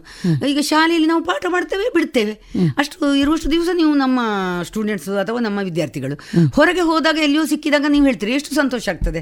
ಹಾಗಾಗಿ ನೀವು ಹೋಗ್ಬೋದು ಅದಕ್ಕೆಲ್ಲ ಟೀಚರ್ ಹತ್ರ ಒಪ್ಪಿಗೆ ಕೇಳೋದು ಬೇಡ. ಹಾಗೆ ಬೇರೆ ಬೇರೆ ತಂಡದಲ್ಲಿ ಇದ್ದಾರೆ ನಮ್ಮ ಒಟ್ಟಿಗೆ ಕಲ್ತವರಿದ್ದಾರೆ. ದುಬೈಲಿ ಕೂಡ ಇದ್ದಾರೆ. ದುಬೈಲಿದ್ದಾರೆ ಅಮೆರಿಕದಲ್ಲಿದ್ದಾರೆ ನಮ್ಮ ಕೈಯಿಂದ ಕಲ್ತ ಹೋದವರು ಇದ್ದಾರೆ. ಅದೆಲ್ಲ ತುಂಬಾ ಸಂತೋಷ ಆಗ್ತದೆ. ತುಂಬಾ ಜನ ಇದ್ದಾರೆ ಬೇರೆ ಬೇರೆ ಕೆಲಸದಲ್ಲಿ ತೊಡಗಿಸಿಕೊಂಡಿದ್ದಾರೆ. ಮತ್ತೆ ದೊಡ್ಡ ದೊಡ್ಡ ಕೆಲಸದಲ್ಲಿ ಕೂಡ ಇದ್ದಾರೆ. ನಾವು ಶಾಲೆಯಲ್ಲಿ ಎಪ್ಪತ್ತು ವರ್ಷದ ಆಚರಣೆ ಮಾಡುವಾಗ ನನಗೆ ರಿಟೈರ್ಡ್ ಆಗುವ ಎರಡು ವರ್ಷ ಮೊದಲೇ ಎಪ್ಪತ್ತು ವರ್ಷ ಆಯಿತು. ಎಪ್ಪತ್ತೈದು ವರ್ಷ ಆಗೋ ನಮ್ಮ ಟೀಚರ್ ಇರುವುದಿಲ್ಲ ಹಾಗೆ ಎಪ್ಪತ್ತು ವರ್ಷವನ್ನು ಗೌಜಿ ಮಾಡುವ ಅಂತೇಳಿ ಊರಿನವರೆಲ್ಲ ಸೇರಿ ಮಾಡುವಾಗ ನಮಗೆ ಒಟ್ಟು ಒಂದು ಐದು ಲಕ್ಷ ರೂಪಾಯಿ ಹರಿದು ಬಂದಿದೆ ಅಮ್ಮ ನಮ್ಮ ಹಳೆ ವಿದ್ಯಾರ್ಥಿಗಳಿಂದ. ಅವರಾಗಿಯೇ ಬಂದು ಕೊಟ್ಟಿದ್ದಾರೆ ಕೆಲವು ಜನ. ಕೊಟ್ಟದ್ದು ಮಾತ್ರ ಅಲ್ಲ ಟೀಚರ್ ಒಂದು ಸಣ್ಣ ಮೊತ್ತ ಕೊಡುದು ಅಂತೇಳಿ ಒಂದು ಐದಾರು ಜನ ಇಪ್ಪತ್ತೈದು ಸಾವಿರ ರೂಪಾಯಿ ಇತ್ತು ನಾನು ಲೆಕ್ಕ ಮಾಡುವಾಗ ಕಾಲಿಡ್ದಿದ್ದಾರೆ. ಅದು ಅವರ ಹೆಂಡತಿ ಮಕ್ಕಳನ್ನು ಗಂಡನನ್ನು ಕರ್ಕೊಂಡು ಬಂದು ಕಾಲಿಡಿಸಿದ್ದಾರೆ. ಅಮ್ಮ ನಾವು ಸಣ್ಣ ಮೊತ್ತ ಕೊಡುದಮ್ಮ ಬೇಸರ ಮಾಡಬೇಡಿ ಹೇಳಿದ್ದಾರೆ. ಮತ್ತೆ ನೋಡಿದ್ರೆ ಇಪ್ಪತ್ತೈದು ಸಾವಿರ ಮೂವತ್ತು ಸಾವಿರ ಇತ್ತು. ಅದೆಲ್ಲ ಹೃದಯ ತುಂಬಿ ಬಂದಿದೆ ಅಂತ ಸನ್ನಿವೇಶಗಳು. ಈಗ ಅವರಿಗೆ ನಮ್ಮ ಹತ್ರ ಒಂದು ಗೌರವ ಪ್ರೀತಿ ಇಲ್ಲ ಇದ್ರೆ ಅವರು ಹಾಗೆ ಮಾಡ್ಲಿಕ್ಕೆ ಸಾಧ್ಯ ಇಲ್ಲ. ಹಾಗೆ ಒಂದು ಆ ಅಭಿಮಾನ ಇದೆ ನನಗೆ. ಮತ್ತೆ ಯಾರಿಗಾದರೂ ಒಂದು ರತ್ನ ಟೀಚರ ಕೈಯಲ್ಲಿ ಕಲ್ತವ್ರು ಅಂತ ಹೇಳುವ ಅಭಿಮಾನ ಇದೆ. ಮತ್ತೆ ಬಿ ಒ ಸರ್ ಹೇಳಿದ್ದನ್ನು ಒಂದು ನಿಮ್ಮ ಹತ್ರ ಹೇಳಲಿಕ್ಕೆ ಇಷ್ಟಪಡ್ತೇನೆ. ಆ, ಅವರು ಇವರು ಶೇಷಯ್ಯನ ಸರ್ ಅವರು ಉಡುಪಿಗೆ ಹೋದರು. ಡಿ ಡಿ ಪೈ ಆಗಿ ಬೆಂಗಳೂರಿಗೆ ಹೋದವರು ಉಡುಪಿಗೆ ಹೋದರು. ಅಲ್ಲಿ ನನ್ನ ತಮ್ಮ ಹೈಸ್ಕೂಲಲ್ಲಿ ಪಿ ಟಿ ಡಿ ಮಾಸ್ಟ್ರು ಅಲ್ಲಿ ಅವ ಎಂಥದೋ ಹೀಗೆ ಮಾತಾಡುವಾಗ ಅಡ್ಡೆ ನಡ್ಕ ಅಂತ ಹೇಳಿದಂತೆ. ಅಡ್ಡೆ ನಡ್ಕ ಅಂತ ಹೇಳುವಾಗ ಅಮಿ ಅಂತ ಅವರು ಬಿ ಒ ಸರಿ ಹೇಳಿದ್ರಂತೆ. ಹೌದು ಅಮಿ ಅಂದರೆ ರತ್ನ ರತ್ನ ಭಟ್ರು ರತ್ನ ಭಟ್ ಅಂದರೆ ಅಮಿ ಅಂತ ಹೇಳಿದಾರಂತೆ. ನೋಡಿ ಒಬ್ಬರು ನಾಲ್ಕೈದು ವರ್ಷದ ಹಿಂದೆ ನಾನಿದ್ದದ್ದು. ಅವರು ಅಷ್ಟು ನೆನ್ಪಿಟ್ಟು ಹೇಳಬೇಕಾದ್ರೆ. ಅದೆಲ್ಲ ನನಗೆ ತುಂಬ ಸಂತೋಷ ಆಗಿದೆ. ಮತ್ತೆ ಇನ್ನೊಂದು ವಿಷಯ ಏನು ಅಂತ ಹೇಳಿದ್ರೆ ನನಗೆ ಜಿಲ್ಲಾ ಮಟ್ಟದ ಉತ್ತಮ ಶಿಕ್ಷಕ ಪ್ರಶಸ್ತಿ ಸಿಕ್ಕಿದೆ. ತಾಲೂಕು ಮಟ್ಟದ ಸಿಕ್ಕಿದೆ ಎರಡ್ ಸಾವಿರದ ಮೂರು ನಾಲ್ಕು ಎರಡ್ ಸಾವಿರದ ಏಳರಲ್ಲಿ ನನಗೆ ಜಿಲ್ಲಾ ಮಟ್ಟದ ಉತ್ತಮ ಶಿಕ್ಷಕ ಪ್ರಶಸ್ತಿ ಸಿಕ್ಕಿದೆ. ಎರಡು ಸಾವಿರದ ಮೂರು ನಾಲ್ಕು ಎರಡು ಸಾವಿರದ ಐದು ಎರಡು ಸಲ ಜಿಲ್ಲಾ ಮಟ್ಟದಲ್ಲಿ ನನ್ನ ಶಾಲಾಭಿವೃದ್ಧಿ ಸಮಿತಿಗೆ ಎಸ್ ಟಿ ಎಂ ಸಿಗೆ ಪ್ರಶಸ್ತಿ ಸಿಕ್ಕಿದೆ. ಇದಕ್ಕೆ ಕಾರಣ ಒಂದು ಊರಿನವರು ಒಂದು ನನ್ನ ಸಮಿತಿಯವರು. ಮತ್ತೆ ಇವತ್ತು ಅಮ್ಮ ಅಮಿ ಶಾಲೆಗೆ ಹೋಗಿ ಕೇಳಿದ್ರೆ ಏನಿಲ್ಲ ಅಂತ ನೋಡ್ಬೇಕಲ್ಲಿ. ಎಲ್ಲವೂ ಇದೆ ಅಮ್ಮ ಇವತ್ತು. ಎಲ್ಲವೂ ಇದೆ. ಮಳೆ ಕೊಯ್ಲು ಒಂದು ಆಗಲಿಲ್ಲ. ಅದಕ್ಕೂ ನಾನು ಅರ್ಜಿ ಕೊಡ್ತಾ ಇದ್ದೆ. ಮಳೆ ಕೊಯ್ಲು ಕಟ್ಟಡವನ್ನು ನಮ್ಮಲ್ಲಿ ಮಾಡಬೇಕು ಅಂತ. ಮತ್ತೆ ಇವತ್ತು ದೊಡ್ಡ ಬಯಲು ರಂಗಮಂದಿರ ಕೂಡ ಇದೆ ನಮ್ಮ ಆಮಿ ಶಾಲೆಯಲ್ಲಿ. ಅದು ಒಂದು ಸಲ ಕಾರ್ಯಕ್ರಮಕ್ಕೆ ಬಂದವರು ಕನ್ನಡ ಸಂಸ್ಕೃತಿ ಇಲಾಖೆಯ ನಿರ್ದೇಶಕರು ರಂಗಪ್ಪ ಅಂತ ಇದ್ರು. ಅವರು ಮತ್ತು ಪ್ರಭಾಕರ್ ಸರ್ ಅಂತ ಬಂದಿದ್ರು. ಅವರು ನಮ್ಮನ್ನು ನೋಡಿ ನನ್ನ ಒಂದು ಓಡಾಟವನ್ನು ನೋಡಿ ಅವರು ಹೇಳಿದ್ದು ನಿಮಗೊಂದು ನಾವು ರಂಗಮಂದಿರ ಕೊಡ್ತೇವೆ. ಹಳ್ಳಿಗೆ ಕಟ್ಟಿಸ್ತೀರಾ? ಕಟ್ಟಿಸ್ತೇವೆ ಅಂತ ಹೇಳಿದೆ. ನಮಗೆ ಒಂದು ಲಕ್ಷ ರೂಪಾಯಿ ಕೊಟ್ಟಿದ್ದಾರೆ ಅಮ್ಮ. ಮತ್ತೆ ಊರಿನವರು ನಾವು ಕೂಡ ಎಲ್ಲರೂ ಹಾಕಿದ್ದೇವೆ. ಊರಿನವರೆಲ್ಲ ಸೇರಿ ಒಂದು ಐವತ್ತು ಸಾವಿರ ಹಾಕಿದ್ದೇವೆ. ಆಗ ಎಂ ಎಸ್ ಮಹಮ್ಮದ್ ಅಂತ ಜಿಲ್ಲಾ ಪಂಚಾಯತ್ ಸದಸ್ಯರಿದ್ದರು ಅವರು ನಮಗೆ ಕೊಡಿಸಿದ್ದಾರೆ ಒಂದು ಐವತ್ತು ಸಾವಿರ. ಹಾಗೆ ಎಲ್ಲ ಸೇರಿ ಇವತ್ತೊಂದು ದೊಡ್ಡ ಬಯಲು ರಂಗಮಂದಿರ ನಮ್ಮ ಅಮೇಯ ಪುಟ್ಟ ಊರಿನಲ್ಲಿ ಇದೆ ಅದು ಇಲಾಖೆಯಿಂದ ಸಿಕ್ಕಿದ್ದು ನಮಗೆ. ನನಗೆ ಜಿಲ್ಲಾ ಪ್ರಶಸ್ತಿ ಎರಡು ಸಾವಿರದ ಏಳರಲ್ಲಿ ಸಿಕ್ಕಿತ್ತು. ಹಾಗೆ ಕನ್ನಡ ಈ ಸಂಘಟನೆ ಯಕ್ಷಗಾನ ಮಹಿಳೆ ಗಡಿನಾಡ ಕಲಾವಿದೆ ಅಂತೇಳಿ ಜಿಲ್ಲಾ ಕನ್ನಡ ರಾಜ್ಯೋತ್ಸವ ಪ್ರಶಸ್ತಿ ನನಗೆ ಸಿಕ್ಕಿದೆ ಅಮ್ಮ. ಅದು ಸಿಕ್ಕಿದೆ. ಮತ್ತೆ ರಾಣಿ ಹಬ್ಬಕ್ಕ ಪ್ರಶಸ್ತಿಗೆ ನಂದು ಆಯ್ಕೆ ಆಗಿತ್ತು ಲಾಸ್ಟ್ ಮೂಮೆಂಟಲ್ಲಿ ನಾನು ಸರ್ಕಾರಿ ಶಾಲೆ ಟೀಚರು ಅಂತೇಳಿ ನನಗೆ ಇಲ್ಲ ಅಂತೇಳಿ ಫೋನ್ ಮಾಡಿದ್ರು ಅವರು. ಲಾಸ್ಟ್ವರೆಗೆ ಹೋಗಿತ್ತು ನಂದು. ಮತ್ತೆ ನನ್ನನ್ನು ಅವರು ನನಗೆ ಫೋನ್ ಮಾಡಲಿಲ್ಲ. ಅಲ್ಲಿ ಬರ್ಲಿಕ್ಕೆ ಹೇಳಿ ಹೇಳಿದರು. ಮೇಡಮ್ ಬೇಸರ ಮಾಡಬೇಡಿ ನಿಮ್ಮ ಕೆಲಸ ಇದೆ ಆದರೆ ಸರ್ಕಾರಿ ನೌಕರರಿಗೆ ನಾವು ಕೊಡುವ ಹಾಗಿಲ್ಲ. ಇಲ್ಲ ನನಗೇನು ಬೇಸರ ಇಲ್ಲ ಅಂತ ಹೇಳಿದೆ ನಾನು. ಪ್ರಶಸ್ತಿ ಸಿಗದಿದ್ರು ಏನು ಬೇಸರ ಇಲ್ಲ ಏನು ಬೇಸರ ಇಲ್ಲ ಹಬ್ಬಕ್ಕನ ಒಂದು ಧೈರ್ಯ ಏನುಂಟು? ಹಾಗೆ ಬೇಸರ ಇಲ್ಲ. ನನಗೆ ಟೋಟಲ್ ಮೇಡಮ್ ನಾನು ನಿಮ್ಮ ಹತ್ರ ಹೇಳ್ತಾ ಇದ್ರೆ ನನಗೆ ಮೊನ್ನೆ ಇಲ್ಲಿಯದ್ದು ಸೇರಿ ನನಗೆ ಐವತ್ತ ಮೂರು ಕಡೆ ನಾನು ವೇದಿಕೆಯಲ್ಲಿ ನನಗೆ ಸನ್ಮಾನಗಳು ಸಿಕ್ಕಿದೆ. ಯಾವುದನ್ನು ನಾನು ಕೇಳಿಕೊಂಡು ಹೋದವಳಲ್ಲ ಯಾವತ್ತು ಪ್ರಶಸ್ತಿಯಿಂದ ನಾನು ಹೋದವಳಲ್ಲ. ಮತ್ತೆ ತುಂಬ ಜನ ಹೇಳಿದ್ದುಂಟು ನೀವು ಒಂದು ರಾಜ್ಯ ಮಟ್ಟದ ಅರ್ಹತೆ ಇದ್ದಂತ ಒಬ್ರು ಶಿಕ್ಷಕಿ ನೀವು ಅಂತ ಹೇಳಿದ್ದುಂಟು. ಅದು ನನಗೆ ರಾಜ್ಯ ಮಟ್ಟದ ಪ್ರಶಸ್ತಿ ಸಿಕ್ಕಿದಷ್ಟೇ ಸಂತೋಷ ಆಗಿದೆ. ಮತ್ತೆ ಸುಧಾಕರ್ ಸರ್ ಅಂತ ಪುತ್ತೂರಾಯರು ಇಲ್ಲಿಯೇ ನಮ್ಮ ಕರಾಯದವರವರು ವಿಷ್ಣು ಮಂಟಪ ಅಲ್ಲಿ ಅವರ ಕುಟುಂಬಸ್ಥರು ಅವರು ನಮಗೆ ಸುಧಾಕರ್ ಸರ್ ಅಂತ ಬಂದಿದ್ರು ಸುಧಾಕರ್ ಪುತ್ತೂರಾಯ ಅಂತ ಬಿ ಅವರು ಅವರು ಬಂದು ಎಂಟನೇ ದಿನ ನಮ್ಮ ಶಾಲೆಗೆ ಭೇಟಿ ಕೊಟ್ಟಿದ್ರು. ಅವರು ಬಂದು ನೋಡಿ ಹೇಳಿದ್ದು ಒಂದೇ ಮಾತು ನನ್ನ ಪರಿಚಯ ಎಲ್ಲ ಇಲ್ಲ ಅವರಿಗೆ. ಮೇಡಮ್ ಇದು ನ್ಯಾಷನಲ್ ಅವಾರ್ಡ್ ತೆಗಿಬಹುದು ಆ ಥರ ಇದೆ ಈ ಶಾಲೆ ಅಂತ ಹೇಳಿದ್ದಾರೆ. ಅದು ನನಗೆ ಅತ್ಯಂತ ಸಂತೋಷದ ಕ್ಷಣ. ಅಷ್ಟು ಸೌಕರ್ಯ ಫಲಕಗಳಿಗಿಂತಲೂ ಹತ್ತು ಸೆಣಸಿನ ಬಾಳೆ ತೋಟ ಮಾಡಿದ್ದೇವೆ. ಅವರು ಬರುವಾಗ ನಲವತ್ತೈದು ಬಾಳೆಗಿಡ ಇತ್ತು. ಒಳ್ಳೆ ನಳ ಅನಿಸ್ತಾ ಇತ್ತು. ಮತ್ತೆ ತರಕಾರಿ ಎಲ್ಲ ಮಾಡ್ತಾ ಇದ್ದೇವೆ. ಒಂದು ಹನ್ನೊಂದು ತೆಂಗಿನ ಮರ ಇದೆ. ಇವತ್ತು ಫಲ- ಬರ್ತಾ ಉಂಟು. ಎಂತ ಇರಲಿಲ್ಲ ಮೇಡಮ್ ಮೊದಲು. ಅದಕ್ಕೆ ಪಂಚಾಯತ್ ಸ್ವಲ್ಪ ಸಹಾಯ ಮಾಡಿದೆ. ಮುಖ್ಯವಾಗಿ ಊರಿನವರು. ಹೆದ್ದವರು ಅತ್ಯಂತ ಸಹಾಯ ಮಾಡ್ತಾ ಇದ್ರು. ಎಂತ ಇದ್ರು ಬಂದು ಟೀಚರ್ ಎಂತ ಆಗಬೇಕು ಅಂತ ಕೇಳಿ ಮಾಡ್ತಿದ್ರು. ಹಲಪಲ ವಸ್ತುಗಳನ್ನು ಇಟ್ಟಿದ್ದೇವೆ. ಹಾಗೆ ಬಾಳೆ ತೋಟ ಎಲ್ಲ ಈ ಮಳೆಗಾಲದಲ್ಲೆಲ್ಲ ಅದು ಚಂದ. ಸಾಮಾನ್ಯ ಮಾರ್ಚ್ ನಂತರ ಅಷ್ಟು ನೀರಿಲ್ಲ. ಹೆತ್ತವರ ಮತ್ತು ಊರಿನವರ ಮತ್ತೆ ಜನಪ್ರತಿನಿಧಿ ಜನಪ್ರತಿನಿಧಿಗಳು. ಸಾಕಷ್ಟು ಸಹಾಯ ಮಾಡಿದ್ದಾರೆ ಶಾಲೆಗೆ. ಕೆಲಸ ಒಟ್ಟು ಸೇರಿದ್ರೆ ಯಾವ ರೀತಿಯ ಒಂದು ರಿಸಲ್ಟ್ ಬರ್ಬೋದು ಅನ್ನೋದಕ್ಕೆ ನಿಮ್ಮ ಅಮಯ ಶಾಲೆ ಎಸ್ ಸಾಕ್ಷಿ ಎಂ ಸಿ ಪ್ರಶಸ್ತಿ ಇಲ್ಲ ಇದ್ರೆ ಅದು ಊರಿಗೆ ಸಿಕ್ಕುದಲ್ವಾ ಎಸ್ ಟಿ ಎಂ ಸಿ ಪ್ರಶಸ್ತಿ? ಹತ್ತು ಸಾವಿರ ರೂಪಾಯಿ ಇತ್ತು ಎರಡನೇ ಸಲ ಐದು ಸಾವಿರ ರೂಪಾಯಿ ಇತ್ತು. ಪ್ರಶಸ್ತಿ ಫಲಕ ಅದೆಲ್ಲ ಇತ್ತು. ಹಾಗೆ ತೊಂದರೆ ಇಲ್ಲ ಮೇಡಮ್ ಎಲ್ಲರೂ ಸಹಕಾರ ಕೊಟ್ಟಿದ್ದಾರೆ. ಮನೆಯಲ್ಲಿ ಕುಟುಂಬವಾಗಿ ನನಗೆ ನನ್ನ ಎರಡು ಮಕ್ಕಳು ನನಗೆ ಒಬ್ಬ ಹುಡುಗ ಹುಡುಗಿ. ಮಕ್ಕಳು ನನ್ನ ಗಂಡ. ಹೀಗೆ ನನಗೆ ಇದು ಪ್ರೋತ್ಸಾಹ ಇತ್ತು. ಮಹಿಳಾ ಮಂಡಲದಲ್ಲಿ ಸದಸ್ಯರೆಲ್ಲ ಪ್ರೋತ್ಸಾಹ ಕೊಡ್ತಿದ್ರು. ಇಲಾಖೆಯವರಂತೂ ಅಷ್ಟು ಗೌರವ ಇತ್ತು ಇಲಾಖೆಯ ಟೀಚರು. ನಾನು ಹೀಗೆ ಹೋದ ಕೂಡ ಆ ಬನ್ನಿ ಬನ್ನಿ ನಮ್ಮ ಯಕ್ಷಗಾನ ಟೀಚರ್ ಅಂತ ಬಿಯವರು ಸಹ ಕೂಡ ಹಾಗೆ ಹೇಳ್ತಿದ್ರು. ಅದೆಲ್ಲ ನಿಜ ಮತ್ತೆ ಇನ್ನೊಂದು ಸಂತೋಷದ ವಿಷಯ ಏನಂದ್ರೆ ನಾನು ಒಂದು ಲೋಯರ್ ಪ್ರೈಮರಿ ಟೀಚರು ಅದು ಒಂದು ಹಳ್ಳಿಗಾಡಿನ ಶಾಲೆಯಲ್ಲಿ ಬಂಟ್ವಾಳದ ತುದಿಯಲ್ಲಿರುವವಳು ಗಡಿನಾಡಲ್ಲಿ ಕೇರಳ. ನನ್ನ ಬೀಳ್ಕೊಡೋ ಸಮಾರಂಭಕ್ಕೆ ಅವರು ಕಾದು ಕೂತು ಮೂರು ಗಂಟೆ ಆಗ್ತದೆ ನನಗೊಂದು ಕಡೆ ಕಾರ್ಯಕ್ರಮ ಉಂಟು ನನ್ನ ಸ ಅವರ ಸನ್ಮಾನವನ್ನು ನಾನೇ ಬಂದು ಮಾಡೋದು ಅಂತೇಳಿ ಮೂರು ಗಂಟೆ ಆಗುವಾಗ ಅವರು ಬಂದಿದ್ದಾರೆ. ಅಷ್ಟೊತ್ತು ಭಾಷಣವನ್ನು ಎಲ್ಲರೂ ಉದ್ದ ಹೇಳಿರಿ ಅಂತ ನಮ್ಮ ಈಸಿ ಅವರಿಗೆಲ್ಲ ಫೋನ್ ಮಾಡಿ ಹೇಳಿದ್ದಾರಂತೆ. ಅದೆಲ್ಲ ನನಗೆ ಗೊತ್ತಿಲ್ಲ.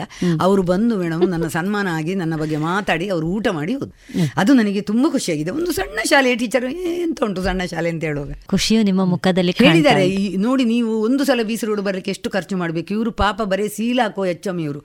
ಇವರಿಗೆ ಎಚ್ ಎಂ ಅಂತೇಳಿ ಏನೂ ಸಿಗ್ತಾ ಇಲ್ಲ. ಇನ್ಕ್ರಿಮೆಂಟ್ ಏನೂ ಇಲ್ಲ. ಇವರು ಇಪ್ಪತ್ತ್ಮೂರು ವರ್ಷದಲ್ಲಿ ಎಷ್ಟು ಸಲ ಬೀಸ್ ರೋಡಿಗೆ ಬಂದಿರಬಹುದು ಲೆಕ್ಕ ಹಾಕಿ ನೀವು ಅಂತೇಳಿ ಹೇಳಿದ್ದಾರೆ. ಹಾಗೆ ನೂರೈವತ್ತು ಜನ ಸೇರಿದೆ ನನ್ನ ಬೀಳ್ಕೊಡೋ ಸಮಾರಂಭಕ್ಕೆ. ಖುಷಿಯಾಗಿದೆ. ಅದು ಬಿಯೋರ್ ಬಂದದ್ದು ನನಗೆ ತುಂಬ ಖುಷಿಯಾಗಿದೆ.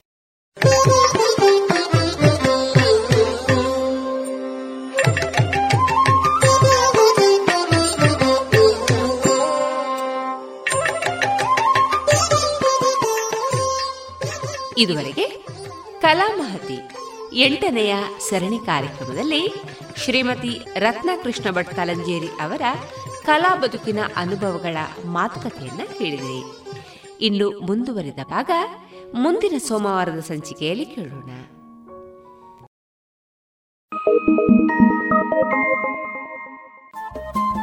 ರೇಡಿಯೋ ಪಾಂಚಜನ್ಯ ತೊಂಬತ್ತು ಬಿಂದು ಎಂಟು ಎಫ್ಎಂ ಸಮುದಾಯ ಬಾನುಲಿ ಕೇಂದ್ರ ಪುತ್ತೂರು. ಇದು ಜೀವ ಜೀವದ ಸ್ವರ ಸಂಚಾರ.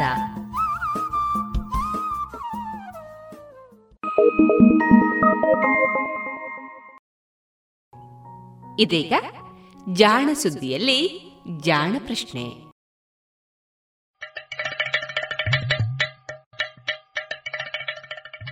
ಕೇಳು ಕೇಳು ಕೇಳು ಜಾಣ ಜಾಣ ಸುದ್ದಿಯ ಕೇಳು ಕೇಳು ಕೇಳು ಜಾಣ. ಇಂದು ಹಂದು ಮುಂದು ಹಿಂದು ಹರಿವು ತಿಳಿವು ಚುಟುಕು ತೆರಗು ನಿತ್ಯ ನುಡಿಯುವತ್ತು ತರಲು, ನಿತ್ಯ ನುಡಿಯುವತ್ತು ತರಲು. ಕೇಳಿ ಜಾಣರ, ಜಾಣ ಸುದ್ದಿಯ ಕೇಳು ಕೇಳು ಕೇಳು ಜಾಣ. ಜಾಣ ಸುದಿಯ ಕೇಳು ಕೇಳು ಕೇಳು ಜಾಣ. ಜಾಣ ಪ್ರಶ್ನೆ.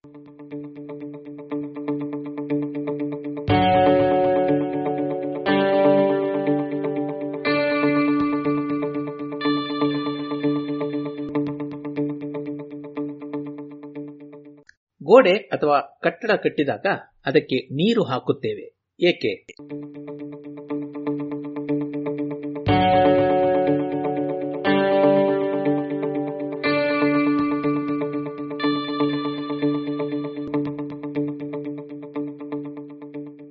ಗೋಡೆ ಅಥವಾ ಕಟ್ಟಡ ಕಟ್ಟಿದಾಗ ಅದಕ್ಕೆ ನೀರು ಏಕೆ ಹಾಕುತ್ತೇವೆ ಎಂಬ ಪ್ರಶ್ನೆಯನ್ನ ನಂಜನಗೂಡು ತಾಲೂಕಿನ ಹೆಡತಲೆ ಗ್ರಾಮದ ಶಾಲೆಯ ಮಕ್ಕಳು ಕಳಿಸಿದ್ದಾರೆ. ಇದೊಂದು ಸ್ವಾರಸ್ಯಕರ ಪ್ರಶ್ನೆ. ನಾವು ಪ್ರಶ್ನೆಗಳನ್ನು ಕೇಳುವಾಗಲೂ ಕೂಡ ಗಮನವಿಟ್ಟು ಕೇಳಬೇಕು ಅನ್ನುವುದಕ್ಕೂ ಒಂದು ಉದಾಹರಣೆ ಎನ್ನಬಹುದು. ಎಲ್ಲಾ ಬಗೆಯ ಗೋಡೆಗಳನ್ನು ಅಥವಾ ಕಟ್ಟಡಗಳನ್ನು ಕಟ್ಟಿದಾಗಲೂ ನೀರು ಹರಿಸುವುದಿಲ್ಲ ಉದಾಹರಣೆಗೆ, ಕೆಮ್ಮಣ್ಣನ್ನು ಕಲಸಿ ಕಟ್ಟಿದ ಗುಡಿಸಲಿನ ಗೋಡೆಯ ಮೇಲೆ ನೀರು ಹನಿಸುವುದಿಲ್ಲ. ವಾಸ್ತವವಾಗಿ ಅದು ಚೆನ್ನಾಗಿ ಒಣಗಲಿ ಎಂದು ಕಾಯುತ್ತಾರೆ. ಆದರೆ ಸಿಮೆಂಟು ಇಲ್ಲವೇ ಗಾರೆಯನ್ನು ಬಳಸಿ ಕಟ್ಟಿದ ಗೋಡೆ ಕಟ್ಟಡಗಳ ಮೇಲೆ ನೀರು ಬಿಡಬೇಕಾಗುತ್ತದೆ.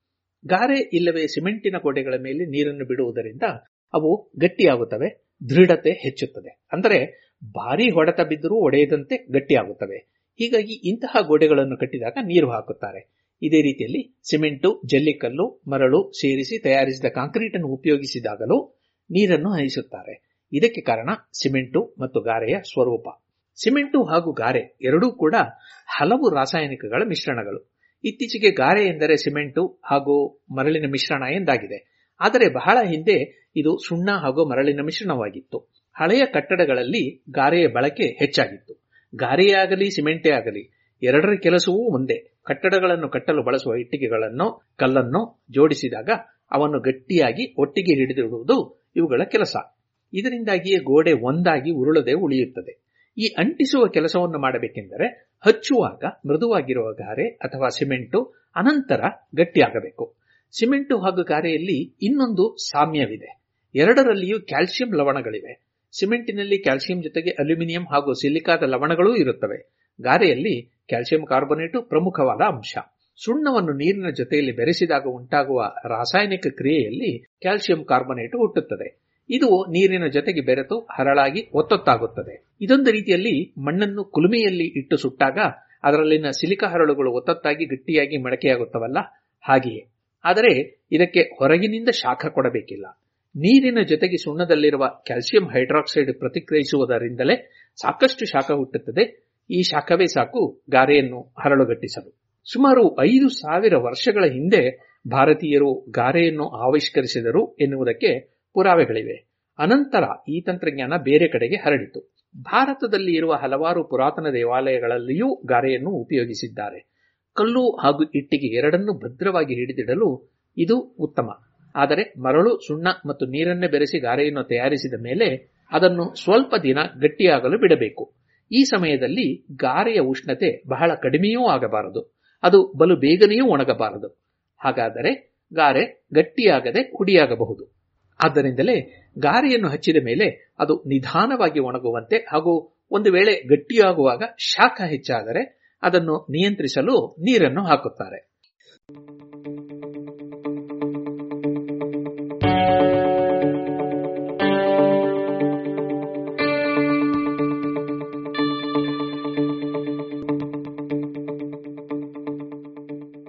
ಸಿಮೆಂಟ್ ಕೂಡ ಇದೇ ರೀತಿಯಲ್ಲಿಯೇ ಗಟ್ಟಿಯಾಗುವಂತಹ ವಸ್ತು. ಸಿಮೆಂಟ್ ಅನ್ನು ಸಾವಿರದ ಎಂಟುನೂರ ಇಪ್ಪತ್ನಾಲ್ಕನೇ ಇಸವಿಯಲ್ಲಿ ಇಂಗ್ಲೆಂಡಿನ ಜೋಸೆಫ್ ಆಸ್ಡಿನ್ ಎಂಬಾತ ಮೊದಲ ಬಾರಿಗೆ ತಯಾರಿಸಿದ.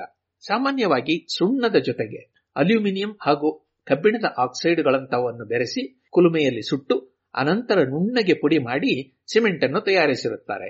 ಇದರಿಂದಾಗಿ ಇದರಲ್ಲಿ ಕ್ಯಾಲ್ಸಿಯಂ ಕಾರ್ಬನೇಟಿನ ಜೊತೆಗೆ ಅಲ್ಯೂಮಿನಿಯಂ ಆಕ್ಸೈಡ್ಗಳು ಹಾಗೂ ಸಿಲಿಕಾನ್ ಆಕ್ಸೈಡುಗಳು ಇರುತ್ತವೆ.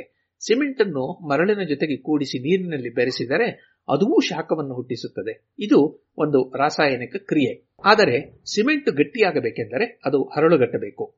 ಈ ಹರಳುಗಟ್ಟುವ ಕ್ರಿಯೆಯನ್ನು ಹೈಡ್ರೇಷನ್ ಎನ್ನುತ್ತಾರೆ. ವಿವಿಧ ಅಣುಗಳು ನೀರಿನ ಅಣುವಿನ ಜೊತೆಗೆ ಬೆಸೆದುಕೊಂಡು ಬೃಹತ್ ಅಣುವಿನ ಜಾಲರಿಯಂತೆ ಆಗುತ್ತವೆ. ಇದರ ಜೊತೆಗೆ ಇರುವ ಜಲ್ಲಿ ಕಲ್ಲು ಮರಳುಗಳ ಸುತ್ತಲೂ ಗಟ್ಟಿಯಾಗಿ ಕಟ್ಟಿಕೊಂಡು ಕೂರುತ್ತವೆ. ಹೀಗೆ ಕಾಂಕ್ರೀಟು ಎನ್ನುವ ಗಟ್ಟಿಯಾದ ವಸ್ತು ಸಿದ್ಧವಾಗುತ್ತದೆ. ಕಾಂಕ್ರೀಟಿನ ಬಲ ಅಷ್ಟೇ ಗಾತ್ರದ ಸಿಮೆಂಟು ಅಥವಾ ಅಷ್ಟೇ ಗಾತ್ರದ ಜಲ್ಲಿಯ ಮಿಶ್ರಣಕ್ಕಿಂತಲೂ ಹೆಚ್ಚು. ಹೀಗೆ ಕಾಂಕ್ರೀಟಿಗೆ ಬಲ ಬರಬೇಕೆಂದರೆ ಸಿಮೆಂಟು ಹರಳಗಟ್ಟಬೇಕು. ಆರಂಭದಲ್ಲಿ ನೀರು ಬೆರೆಸಿದಾಗ ಸಿಮೆಂಟು ಗಂಜಿಯಂತೆ ಇರುತ್ತದಷ್ಟೇ. ಕೆಲವು ಗಂಟೆಗಳ ಕಾಲ ನೀರಿನ ಜೊತೆಗೆ ಕ್ರಿಯೆ ನಡೆಯುವುದರಿಂದ ಇದು ಗಟ್ಟಿಯಾಗುತ್ತಾ ನಡೆಯುತ್ತದೆ. ಅದೇ ಕಾಲದಲ್ಲಿ ಹುಟ್ಟುವ ಶಾಖ ಒಳಗಿರುವ ನೀರನ್ನು ಆವಿಯಾಗಿಸಬಹುದು. ಅದರಿಂದ ಕಾಂಕ್ರೀಟೋ, ಸಿಮೆಂಟೋ ನೀರು ಆವಿಯಾಗಿ ಉದುರದಿರಲಿ ಎಂದು ಅದಕ್ಕೆ ಇನ್ನಷ್ಟು ನೀರನ್ನು ಸೇರಿಸುತ್ತಾರೆ. ಹೀಗೆ ನೀರು ಸೇರಿಸುವುದಕ್ಕೆ ಕ್ಯೂರಿಂಗ್ ಎಂದು ಕರೆಯುವುದುಂಟು. ಗೋಡೆ ಕಟ್ಟಿದ ಮೇಲೆ ಒಂದು ವೇಳೆ ಹೀಗೆ ನೀರು ಸೇರಿಸದಿದ್ದರೆ ಎರಡು ಸಂಗತಿಗಳು ಜರುಗಬಲ್ಲವು. ಮೊದಲನೆಯದಾಗಿ, ನೀರು ಸಾಕಷ್ಟು ಇಲ್ಲದಿರುವುದರಿಂದ ಸಿಮೆಂಟು ಹರಳುಗಟ್ಟುವುದು ನಿಂತು ರಂಧ್ರಗಳು ಹೆಚ್ಚಾಗಬಹುದು. ಎರಡನೆಯದಾಗಿ, ಒಳಗೆ ನಡೆಯುವ ತಾಪಕ್ರಿಯೆಯಿಂದಾಗಿ ಇರುವ ನೀರು ಹೊರಗೆ ಆವಿಯಾಗಿ ಹೋಗಿಬಿಡಬಹುದು. ಇವೆರಡರ ಪರಿಣಾಮವೂ ಒಂದೇ. ಸಿಮೆಂಟು ಹುಡಿ ಹುಡಿಯಾಗುತ್ತದೆ ಗೋಡೆ ಗಟ್ಟಿಯಾಗಿ ನಿಲ್ಲುವುದಿಲ್ಲ. ಅಲ್ಲದೆ, ಸಿಮೆಂಟಿನಲ್ಲಿ ರಂಧ್ರಗಳು ಹೆಚ್ಚಾಗಿ ಮಳೆ ಬಿದ್ದಾಗ ನೀರು ಹೀರಿಕೊಳ್ಳುತ್ತದೆ ಸೂರು ಸೋರುವಂತೆ ಆಗುತ್ತದೆ. ಇದನ್ನು ತಡೆಯುವುದಕ್ಕಾಗಿಯೇ ಸಿಮೆಂಟು, ಗಾರೆ ಹಚ್ಚಿದ ಮೇಲೆ ಕೆಲವು ದಿನಗಳವರೆಗೂ ನೀರನ್ನು ಹನಿಸಬೇಕಾಗುತ್ತದೆ. ಸಿಮೆಂಟು, ಸುಣ್ಣದ ಗಾರೆ ಎರಡೂ ರೂಪುಗೊಳ್ಳುವ ಕ್ರಿಯೆ ಒಂದೇ ಆದರೂ ಸಿಮೆಂಟು ಗಾರೆಗಿಂತ ಬೇಗನೆ ಗಟ್ಟಿಯಾಗುತ್ತದೆ. ಜೊತೆಗೆ ಅದು ಹೆಚ್ಚು ದೃಢವೂ ಆಗಿರುತ್ತದೆ. ಆದ್ದರಿಂದ ಇತ್ತೀಚೆಗೆ ಗಾರೆಗಿಂತಲೂ ಸಿಮೆಂಟನ್ನೇ ನಾವು ಹೆಚ್ಚೆಚ್ಚು ಬಳಸುತ್ತಿದ್ದೇವೆ.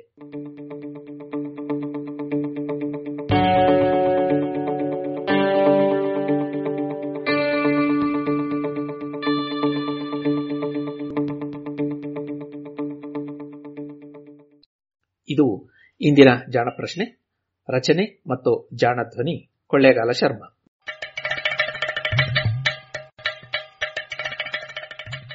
ಜಾಣ ಸುದ್ದಿಯ ಬಗ್ಗೆ ಸಲಹೆ, ಸಂದೇಹಗಳು ಇದ್ದಲ್ಲಿ ನೇರವಾಗಿ ಒಂಬತ್ತು, ಎಂಟು ಎಂಟು, ಆರು ಆರು, ನಾಲ್ಕು, ಸೊನ್ನೆ, ಮೂರು, ಎರಡು, ಎಂಟು ಈ ನಂಬರಿಗೆ ವಾಟ್ಸಪ್ ಮಾಡಿ ಇಲ್ಲವೇ ಕರೆ ಮಾಡಿ.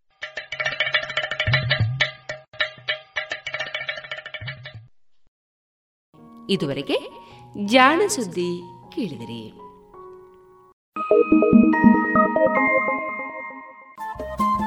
ರೇಡಿಯೋ ಪಾಂಚಜನ್ಯ ತೊಂಬತ್ತು ಬಿಂದು ಎಂಟು ಎಫ್ಎಂ ಸಮುದಾಯ ಬಾನುಲಿ ಕೇಂದ್ರ ಪುತ್ತೂರು. ಇದು ಜೀವ ಜೀವದ ಸ್ವರ ಸಂಚಾರ.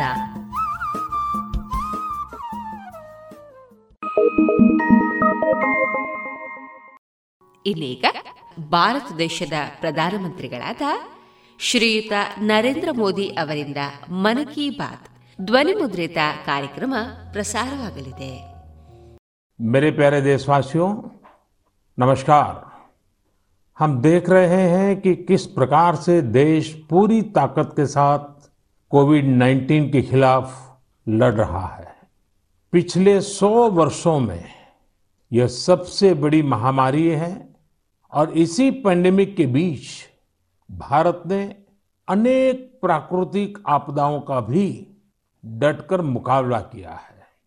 इस दौरान साइक्लोन अम्फान आया, साइक्लोन निसर्ग आया, अनेक राज्यों में बाढ़ आई छोटे बड़े अनेक भूकंप आए, भूस्खलन हुए।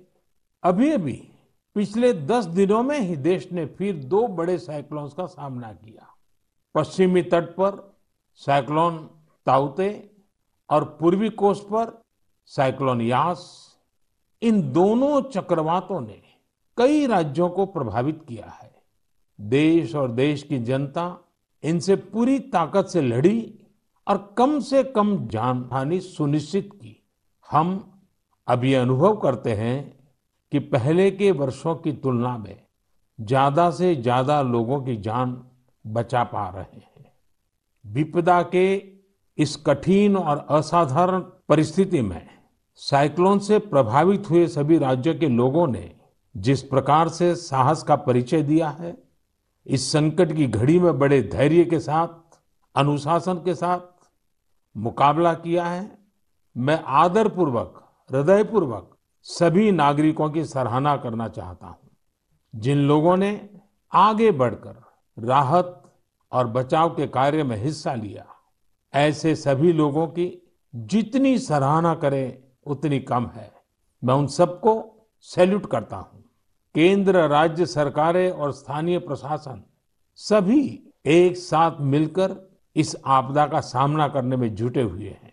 मैं उन सभी लोगों के प्रति अपनी संवेदना व्यक्त करता हूँ, जिन्होंने अपने करीबियों को खोया है। हम सभी इस मुश्किल घड़ी में उन लोगों के साथ मजबूती से खड़े हैं जिन्होंने इस आपदा का नुकसान झेला है। मेरे प्यारे देशवासियों, चुनौती कितनी ही बड़ी हो, भारत का विजय का संकल्प भी हमेशा उतना ही बड़ा रहा है। देश की सामूहिक शक्ति और हमारे सेवा भाव ने देश को हर तूफ़ान से बाहर निकाला है। हाल के दिनों में हमने देखा है कि कैसे हमारे डॉक्टर्स नर्सेस, और फ्रंटलाइन वॉरियर्स, उन्होंने खुद की चिंता छोड़कर दिन रात काम किया और आज भी कर रहे हैं। इस सब के बीच कई लोग ऐसे भी हैं जिनकी कोरोना की सेकेंड वेव से लड़ने में बहुत बड़ी भूमिका रही है। मुझसे मन की बात के कई श्रोताओं ने नमो ऐप पर और पत्र के द्वारा इन वॉरियर्स के बारे में चर्चा करने का आग्रह किया है। साथियों, जब सेकेंड वेव आई, अचानक से ऑक्सीजन की मांग कई गुना बढ़ गई। तो बहुत बड़ा चैलेंज था मेडिकल ऑक्सीजन का देश के दूर सुदूर हिस्सों तक पहुंचाना। अपने आप में बड़ी चुनौती थी। ऑक्सीजन टैंकर ज़्यादा तेज चले, छोटी सी भी भूल हो तो उसमें बहुत बड़े विस्फोट का खतरा होता है। इंडस्ट्रियल ऑक्सीजन का उत्पादन करने वाले काफ़ी प्लांट देश के पूर्वी हिस्सों में हैं। वहाँ से दूसरे राज्यों में ऑक्सीजन पहुँचाने के लिए भी कई दिन का समय लगता है। देश के सामने आई इस चुनौती में देश की मदद की क्रायोजेनिक टैंकर चलाने वाले ड्राइवर्स ने, ऑक्सीजन एक्सप्रेस ने, एयरफोर्स के पायलट्स ने, ऐसे अनेकों लोगों ने युद्ध स्तर पर काम करके हज़ारों लाखों लोगों का जीवन बचाया। आज मन की बात में हमारे साथ ऐसे ही एक साथी जुड़ रहे हैं यूपी के जौनपुर के रहने वाले श्रीमान दिनेश उपाध्याय जी। दिनेश जी नमस्कार। सर जी प्रणाम। सबसे पहले तो मैं चाहूँगा कि आप जरा अपने बारे में हमें ज़रूर बताइए। सर हमारा नाम दिनेश बाबुलनाथ उपाध्याय है। मैं गाँव हसनपुर पोस्ट जमुआ जिला जौनपुर का निवासी हूँ सर। उत्तर प्रदेश से हैं? हाँ सर। जी। और सर हमारा एक लड़का है दो लड़की और औरत और माँ बाप और आप क्या करते हैं? सर मैं ऑक्सीजन का टैंकर चलाता हूँ सर। लिक्विड ऑक्सीजन का। बच्चों की पढ़ाई ठीक से हो रही है? हाँ सर बच्चों की पढ़ाई हो रही है लड़कियाँ भी पढ़ रही हैं दोनों और मेरा लड़का भी पढ़ रहा है ये ऑनलाइन पढ़ाई भी ठीक से चलती है उनकी? हाँ सर अच्छे ढंग से कर रहे हैं। अभी बच्चियाँ हमारी पढ़ रही हैं। ऑनलाइन में ही पढ़ रही हैं सर। सर पंद्रह से सत्रह साल हो गया सर। मैं ऑक्सीजन का टैंकर चलाता हूँ सर। अच्छा आप ये पंद्रह सत्रह साल से सिर्फ़ ऑक्सीजन लेके जाते हैं तो सिर्फ़ ट्रक ड्राइवर नहीं है। आप एक प्रकार से लाखों का जीवन बचाने में लगे हैं। सर हमारा काम ही ऐसा है सर ऑक्सीजन टैंकर का कि हमारी जो कंपनी है आयोनॉक्स कंपनी वो भी हमारा लोग का बहुत ख्याल करती है। और हम लोग कहीं भी जाके ऑक्सीजन खाली करते हैं तो हमें बहुत खुशी मिलती है सर। लेकिन अभी कोरोना के समय में आपकी ज़िम्मेदारी बहुत बढ़ गई है। हाँ सर बहुत बढ़ गई है। जब आप अपने ट्रक की ड्राइविंग सीट पर होते हैं तो आपके मन में क्या भाव होता है? पहले की तुलना में क्या अलग अनुभव? काफ़ी दबाव भी रहता होगा मानसिक तनाव रहता होगा परिवार की चिंता कोरोना का माहौल लोगों की तरफ़ से दबाव मांगे क्या कुछ होता होगा? सर, हमें कोई चिंता नहीं होता। हमें खाली यही होता है कि मैं अपना जो कर्तव्य कर रहा हूँ, सर जी, वो हम टाइम पे लेके अगर हमारे ऑक्सीजन से किसी को अगर जीवन मिलता है तो ये हमारे लिए बहुत गौरव की बात है। बहुत उत्तम तरीके से आप अपनी भावना व्यक्त कर रहे हो। अच्छा ये बताइए, आज जब इस महामारी के समय लोग आपके काम के महत्व को देख रहे हैं, जो शायद पहले इतना नहीं समझा होगा अब समझ रहे हैं तो क्या आपके और आपके काम के प्रति उनके नज़रिए में परिवर्तन आया है? हाँ सर जी। अभी पहले हम ऑक्सीजन के ड्राइवर कहीं भी जाम में इधर उधर फंसे रहते थे, लेकिन आज के डेट में प्रशासन ने भी हमारा लोग का बहुत हेल्प किया और जहाँ भी हम जाते हैं, हम भी हमारे अंदर से एक जिज्ञासा आती है, हम कितने जल्दी पहुँच के लोगों की जान बचाएँ, सर। चाहे खाना मिले, चाहे न मिले, कुछ भी दिक्कत हो लेकिन हम हॉस्पिटल पहुँचते हैं जब टैंकर लेके और देखते हैं कि हॉस्पिटल वाले हम लोग को वी का इशारा करते हैं उनके फैमिली लोग जिसके घर वाले एडमिट होते हैं। अच्छा विक्टरी का भी बताते हैं। हाँ सर वी बताते हैं कोई अंगूठा दिखाता है। हमको बहुत तसल्ली आती है हमारे जीवन में कि हमने कोई अच्छा काम ज़रूर किया है जो मुझे ऐसा सेवा करने का अवसर मिला है सर। सारी थकान उतर जाती होगी। हाँ सर हाँ सर। तो घर आकर के बच्चों से बातें बताते हो आप सब? नहीं सर बच्चे तो हमारे गाँव में रहते हैं। हम तो यहाँ आइनोक्स एयर प्रोडक्ट में मैं ड्राइवरी करता हूँ। आठ नौ महीने के बाद तब घर जाता हूँ तो कभी फ़ोन पे बच्चों से बात करते होंगे तो हाँ सर बराबर होता है। तो उनके मन में रहता होगा पिताजी जरा संभालिए ऐसे समय। सर जी वो लोग बोलते हैं पापा काम करो लेकिन अपने सेफ्टी से करो। और हम लोग सर सेफ्टी से काम करते हैं। हमारा मानगांव प्लांट भी है और एनोक्स बहुत हमारा लोग का हेल्प करता है। चलिए दिनेश जी, मुझे बहुत अच्छा लगा आपकी बातें सुन करके और देश को भी लगेगा कि इस कोरोना की लड़ाई में कैसे कैसे, किस प्रकार से लोग काम कर रहे हैं। आप नौ नौ महीने तक अपने बच्चों को नहीं मिल रहे हैं, परिवार को नहीं मिल रहे हैं, सिर्फ़ लोगों की जान बच जाए। जब ये देश सुनेगा ना, देश को गर्व होगा कि लड़ाई हम जीतेंगे, क्योंकि दिनेश उपाध्याय जैसे लाखों लाखों ऐसे लोग हैं जो जी जान से जुटे हुए हैं। सर जी हम लोग कोरोना को किसी ना किसी दिन ज़रूर हराएँगे सर जी। चलिए दिनेश जी आपकी ये भावना यही तो देश की ताकत है। बहुत बहुत धन्यवाद दिनेश जी। और आपके बच्चों को मेरे आशीर्वाद कहिएगा। ठीक है धन्यवाद। धन्यवाद। साथियों जैसा कि दिनेश जी बता रहे थे वाकई जब एक टैंकर ड्राइवर ऑक्सीजन लेकर अस्पताल पहुँचते हैं तो ईश्वर के भेजे गए दूत ही लगते हैं। हम समझ सकते हैं कि ये काम कितनी ज़िम्मेदारी का होता है और इसमें कितना मानसिक दबाव भी होता है। साथियों, चुनौती के इसी समय में ऑक्सीजन के ट्रांसपोर्टेशन को आसान करने के लिए भारतीय रेल भी आगे आई है। ऑक्सीजन एक्सप्रेस, ऑक्सीजन रेल ने सड़क पर चलने वाले ऑक्सीजन टैंकर से कहीं ज़्यादा तेज़ी से कहीं ज़्यादा मात्रा में ऑक्सीजन देश के कोने कोने में पहुंचाई। माताओं बहनों को यह सुनकर गर्व होगा कि एक ऑक्सीजन एक्सप्रेस तो पूरी तरह महिलाएँ ही चला रही है। देश की हर नारी को इस बात का गर्व होगा। इतना ही नहीं, हर हिंदुस्तानी को गर्व होगा। मैंने ऑक्सीजन एक्सप्रेस के एक लोको पायलट शिरीषा गजनी जी को मन की बात में आमंत्रित किया है।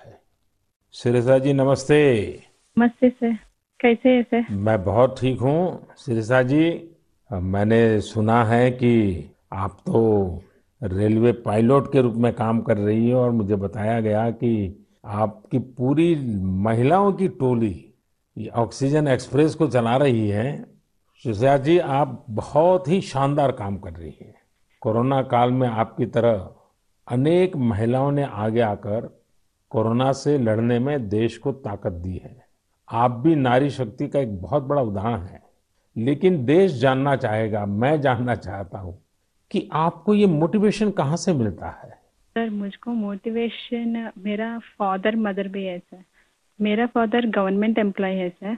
Actually I am having two elder sisters we are three members ladies only but my father giving very encourage to work my first sister doing government job in bank work, and i am settled in railway.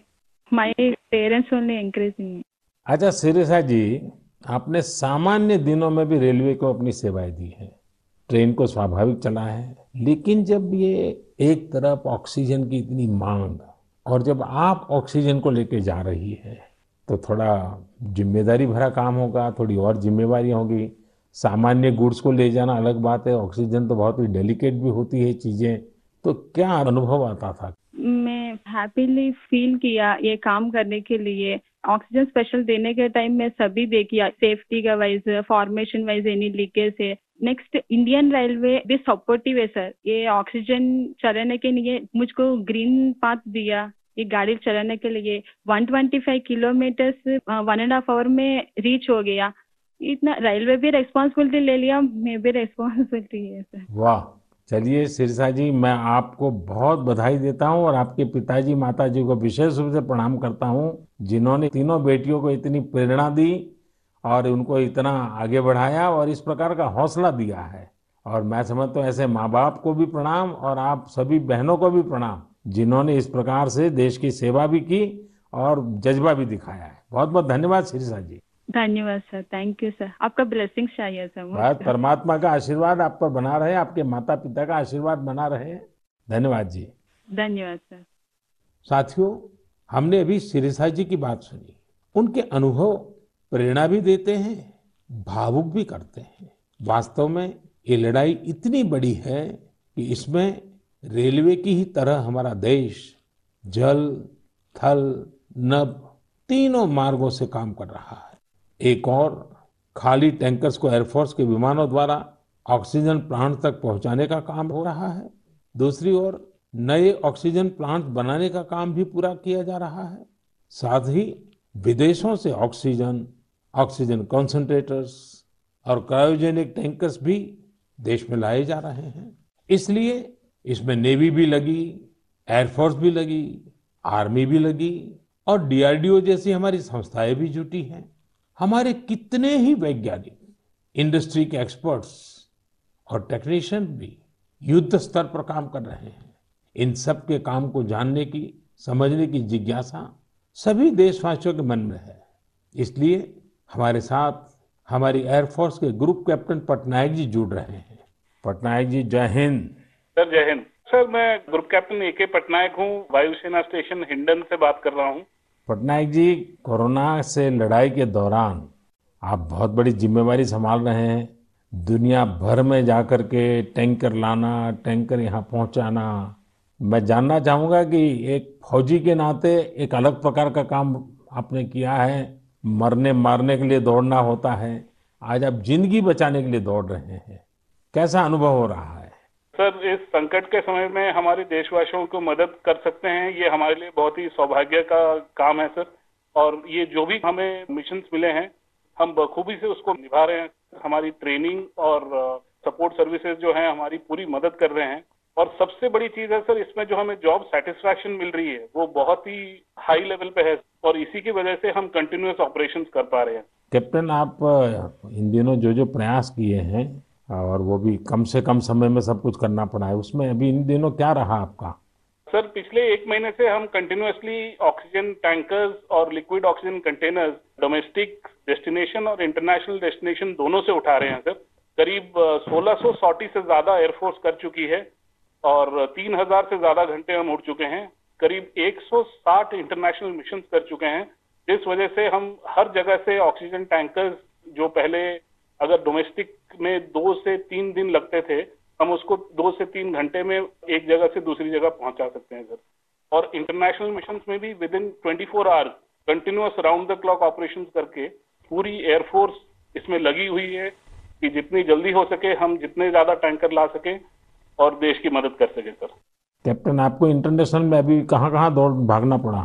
Sir short notice पे हमें Singapore Dubai Belgium Germany और UK ये सब जगह पे different fleets of the Indian air force sir I L seventy six C seventeen और बाकी सारे विमान गए थे सी वन थर्टी जो बहुत ही शॉर्ट नोटिस पे ये मिशन प्लान करके हमारी ट्रेनिंग और जोश की वजह से हम टाइमली इन मिशन को कंप्लीट कर पाए सर देखिए, इस बार देश गर्व अनुभव करता है कि जल हो, थल हो, नभ हो, हमारे सारे जवान इस कोरोना के खिलाफ लड़ाई में लगे हैं। और कैप्टन आपने भी बहुत बड़ी जिम्मेवारी निभाई है तो मैं आपको भी बहुत बधाई देता हूँ। Sir thank you so much sir हम अपनी पूरी कोशिश में जी जान के साथ लगे हुए हैं। और uh, मेरी बेटी भी मेरे साथ है सर अदिति। अरे वाह! नमस्ते मोदी जी। नमस्ते बेटी नमस्ते। अदिति आप कितने साल की हैं? uh, मैं बारह साल की हूँ और मैं क्लास एट में पढ़ती हूँ। तो ये पिताजी बाहर जाते हैं यूनिफॉर्म में रहते हैं। हाँ तो उनके लिए मुझे बहुत प्राउड लगता है बहुत गर्व महसूस होता है कि वो इतना सब महत्वपूर्ण काम कर रहे हैं जो सारे कोरोना पीड़ित लोग हैं उनकी मदद इतनी ज़्यादा कर रहे हैं और इतने सारे देशों से ऑक्सीजन टैंकर्स ला रहे हैं कंटेनर्स ला रहे हैं। लेकिन बेटी तो पापा को बहुत मिस करती है ना?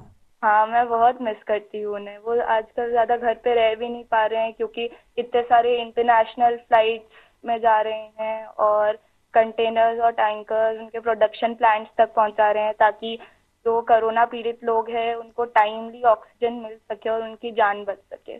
तो बेटा ये जो ऑक्सीजन के कारण लोगों की जान बचाने वाला काम तो अब घर घर में लोगों को पता चला है। हम्म। जब तुम्हारे फ्रेंड सर्कल तुम्हारे साथी स्टूडेंट जानते होंगे कि तुम्हारे पिताजी ऑक्सीजन की सेवा में लगे हैं तो तुम्हारे प्रति भी बड़े आदर से देखते होंगे वो लोग। हाँ मेरे सारे फ्रेंड्स भी बोलते हैं कि तुम्हारे पापा इतना ज़्यादा इम्पोर्टेंट काम कर रहे हैं और तुम्हें भी बहुत प्राउड लगता होगा और तब मुझे इतना ज़्यादा गर्व अनुभव होता है। और मेरी जो सारी फैमिली है अ, मेरे नाना नानी दादी सब लोग भी मेरे पापा के लिए बहुत प्राउड है मेरी मम्मी। और वो लोग भी डॉक्टर्स हैं वो लोग भी दिन रात काम कर रहे हैं। और सारी आर्म फोर्सेस मेरे पापा के सारे स्क्वाड्रन के अंकल्स और सारी जो फोर्सेस हैं सब लोग सारी सेना बहुत काम कर रही है। और मुझे यकीन है कि सबकी कोशिशों के साथ हम लोग कोरोना से ये लड़ाई ज़रूर जीतेंगे। हमारे यहाँ कहते हैं कि बेटी जब बोलती है ना तो उसके शब्दों में सरस्वती विराजमान होती है। और जब अदिति बोल रही है कि हम ज़रूर जीतेंगे तो एक प्रकार से ये ईश्वर की वाणी बन जाती है। अच्छा अदिति, अभी तो ऑनलाइन पढ़ती होगी? हाँ अभी तो हमारे सारे ऑनलाइन क्लासेस चल रहे हैं और अभी हम लोग घर पे भी सारे फुल प्रिकॉशंस ले रहे हैं और कहीं अगर बाहर जाना है तो फिर डबल मास्क पहन के और सब कुछ सारे प्रिकॉशंस और पर्सनल हाइजीन मेंटेन कर रहे हैं, सब चीज़ों का ध्यान रख रहे हैं। अच्छा बेटा, तुम्हारी क्या हॉबीज है? क्या पसंद है? मेरी हॉबीज हैं कि मैं स्विमिंग और बास्केटबॉल करती हूँ पर अ, अभी तो वो थोड़ा बंद हो गया है और इस लॉकडाउन और कोरोना वायरस के दौरान मैंने बेकिंग और कुकिंग का अ, बहुत ज़्यादा मुझे शौक है और मैं अभी सारे बेकिंग और कुकिंग करके जब पापा इतना सारा काम करके आते हैं तो मैं उनके लिए कुकीज़ और केक बनाती हूँ। वाह वाह वाह। चलिए बेटा बहुत दिनों के बाद तुम्हें पापा के साथ समय बिताने का मौका मिला है बहुत अच्छा लगा। और कैप्टन आपको भी मैं बहुत बधाई देता हूँ लेकिन जब मैं कैप्टन को बधाई देता हूँ मतलब सिर्फ़ आपको ही नहीं सारे हमारे फोर्सेस जल थल नभ जिस प्रकार से जुटे हुए हैं मैं सबको सबको सैल्यूट करता हूँ। धन्यवाद भैया। थैंक यू सर साथियों वाकई हमारे इन जवानों ने इन वॉरियर्स ने जो काम किया है इसके लिए देश इन्हें सैल्यूट करता है। इसी तरह लाखों लोग दिन रात जुटे हुए हैं। जो काम वो कर रहे हैं, वो उनके रूटीन काम का हिस्सा नहीं है। इस तरह की आपदा तो दुनिया पर सौ साल बाद आई है। एक शताब्दी के बाद इतना बड़ा संकट। इसलिए इस तरह के काम का किसी के पास कोई भी अनुभव नहीं था। इसके पीछे देश सेवा का जज्बा है और एक संकल्प शक्ति है। इसी से देश ने वो काम किया है जो पहले कभी नहीं हुआ। आप अंदाज़ा लगा सकते हैं। सामान्य दिनों में हमारे यहाँ एक दिन में 900 metric ton liquid medical oxygen का प्रोडक्शन होता था। अब ये 10 गुना से भी ज़्यादा बढ़कर करीब करीब 9,500 मीट्रिक टन प्रतिदिन उत्पादन हो रहा है। इस ऑक्सीजन को हमारे वॉरियर्स देश के दूर सुदूर कोने तक पहुँचा रहे हैं। मेरे प्यारे देशवासियों, ऑक्सीजन पहुँचाने के लिए देश में इतने प्रयास हुए, इतने लोग जुटे, एक नागरिक के तौर पर ये सारे कार्य प्रेरणा देते हैं। एक टीम बनकर हर किसी ने अपना कर्तव्य निभाया है। मुझे बेंगलुरु से उर्मिला जी ने कहा है कि उनके पति लैब टेक्नीशियन है और ये भी बताया है कि कैसे इतनी चुनौतियों के बीच वो लगातार टेस्टिंग का काम करते रहे हैं।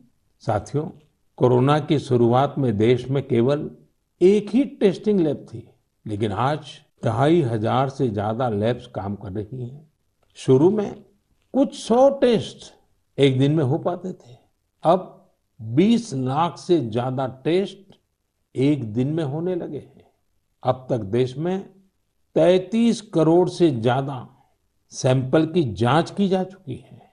ये इतना बड़ा काम इन साथियों की वजह से ही संभव हो रहा है। कितने ही फ्रंटलाइन वर्कर्स सैंपल कलेक्शन के काम में लगे हुए हैं। संक्रमित मरीजों के बीच जाना, उनका सैंपल लेना, ये कितनी सेवा का काम है। अपने बचाव के लिए इन साथियों को इतनी गर्मी में भी लगातार पीपीई किट पहन के ही रहना पड़ता है। इसके बाद ये सैंपल लैब में पहुँचता है। इसलिए जब मैं आप सबके सुझाव और सवाल पढ़ रहा था तो मैंने तय किया कि हमारे इन साथियों की भी चर्चा ज़रूर होनी चाहिए। इनके अनुभवों से हमें भी बहुत कुछ जानने को मिलेगा।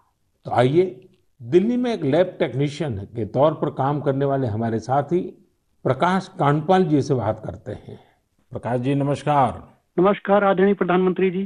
प्रकाश जी सबसे पहले तो आप मन की बात के हमारे सभी श्रोताओं को अपने बारे में बताइए।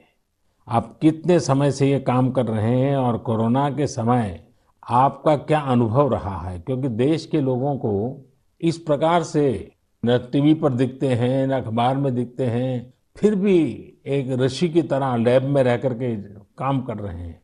तो मैं चाहूँगा कि आप जब बताएँगे तो देशवासियों को भी जानकारी मिलेंगी कि देश में काम कैसे हो रहा है।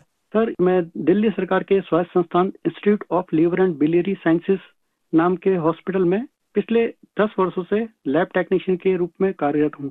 मेरा स्वास्थ्य क्षेत्र का अनुभव 22 वर्षों का है।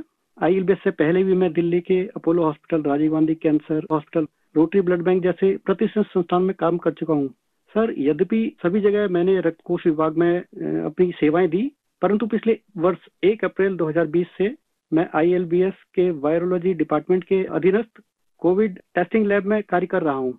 निसंदेह कोविड महामारी में स्वास्थ्य एवं स्वास्थ्य से संबंधित सभी साधन संसाधनों पर अत्यधिक दबाव पड़ा, पर मैं इस संघर्ष के दौर को निजी तौर पर इसमें ऐसा अवसर मानता हूँ, जब राष्ट्र, मानवता, समाज हमसे अधिक उत्तरदायित्व, सहयोग, हमसे अधिक सामर्थ्य और हमसे अधिक क्षमता के प्रदर्शन की अपेक्षा करता है और आशा करता है।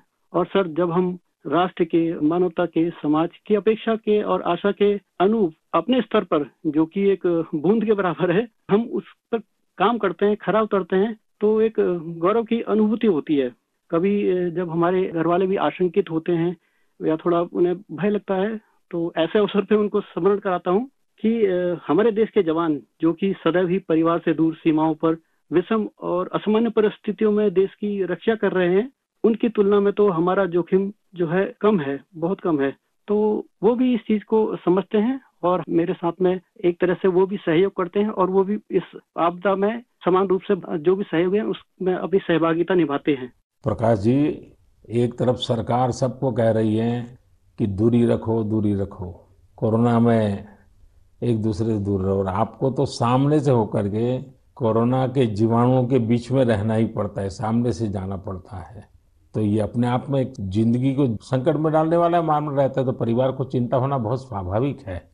लेकिन फिर भी ये लैब टेक्नीशियन का काम सामान्य संजोगों में एक है और ऐसी पेंडेमिक स्थिति में दूसरा है और वो आप कर रहे हैं तो काम के घंटे भी बहुत बढ़ गए होंगे। रात रात लैब में निकालना पड़ता होगा क्योंकि इतना करोड़ों लोगों का टेस्टिंग हो रहा है तो बोझ भी बड़ा होगा। लेकिन अपनी सुरक्षा के लिए भी सावधानी रखते हैं कि नहीं रखते हैं? बिल्कुल रखते हैं सर। हमारे आई की जो लैब है, वो डब्ल्यू से मान्यता प्राप्त है। तो जो सारे प्रोटोकॉल हैं, वो इंटरनेशनल स्टैंडर्ड के हैं। हम त्रिस्तरीय जो हमारी पोशाक है, उसमें हम जाते हैं लैब में और उसी में हम काम करते हैं और उसका पूरा डिस्कार्डिंग का लेबलिंग का और उनको टेस्टिंग का एक पूरा प्रोटोकॉल है। तो उस प्रोटोकॉल के तहत काम करते हैं। तो सर, ये भी ईश्वर की कृपा है कि मेरा परिवार और मेरे जानने वाले अधिकतर जो अभी तक इस संक्रमण से बचे हुए हैं। तो एक चीज़ है कि अगर आप सावधानी रखते हैं और संयम बरतते हैं तो आप थोड़ा बहुत इससे बचे रह सकते हैं। प्रकाश जी, आप जैसे हज़ारों लोग पिछले एक साल से लैब में बैठे हैं और इतनी जहमत कर रहे हैं, इतने लोगों को बचाने का काम कर रहे हैं, जो देश आज जान रहा है।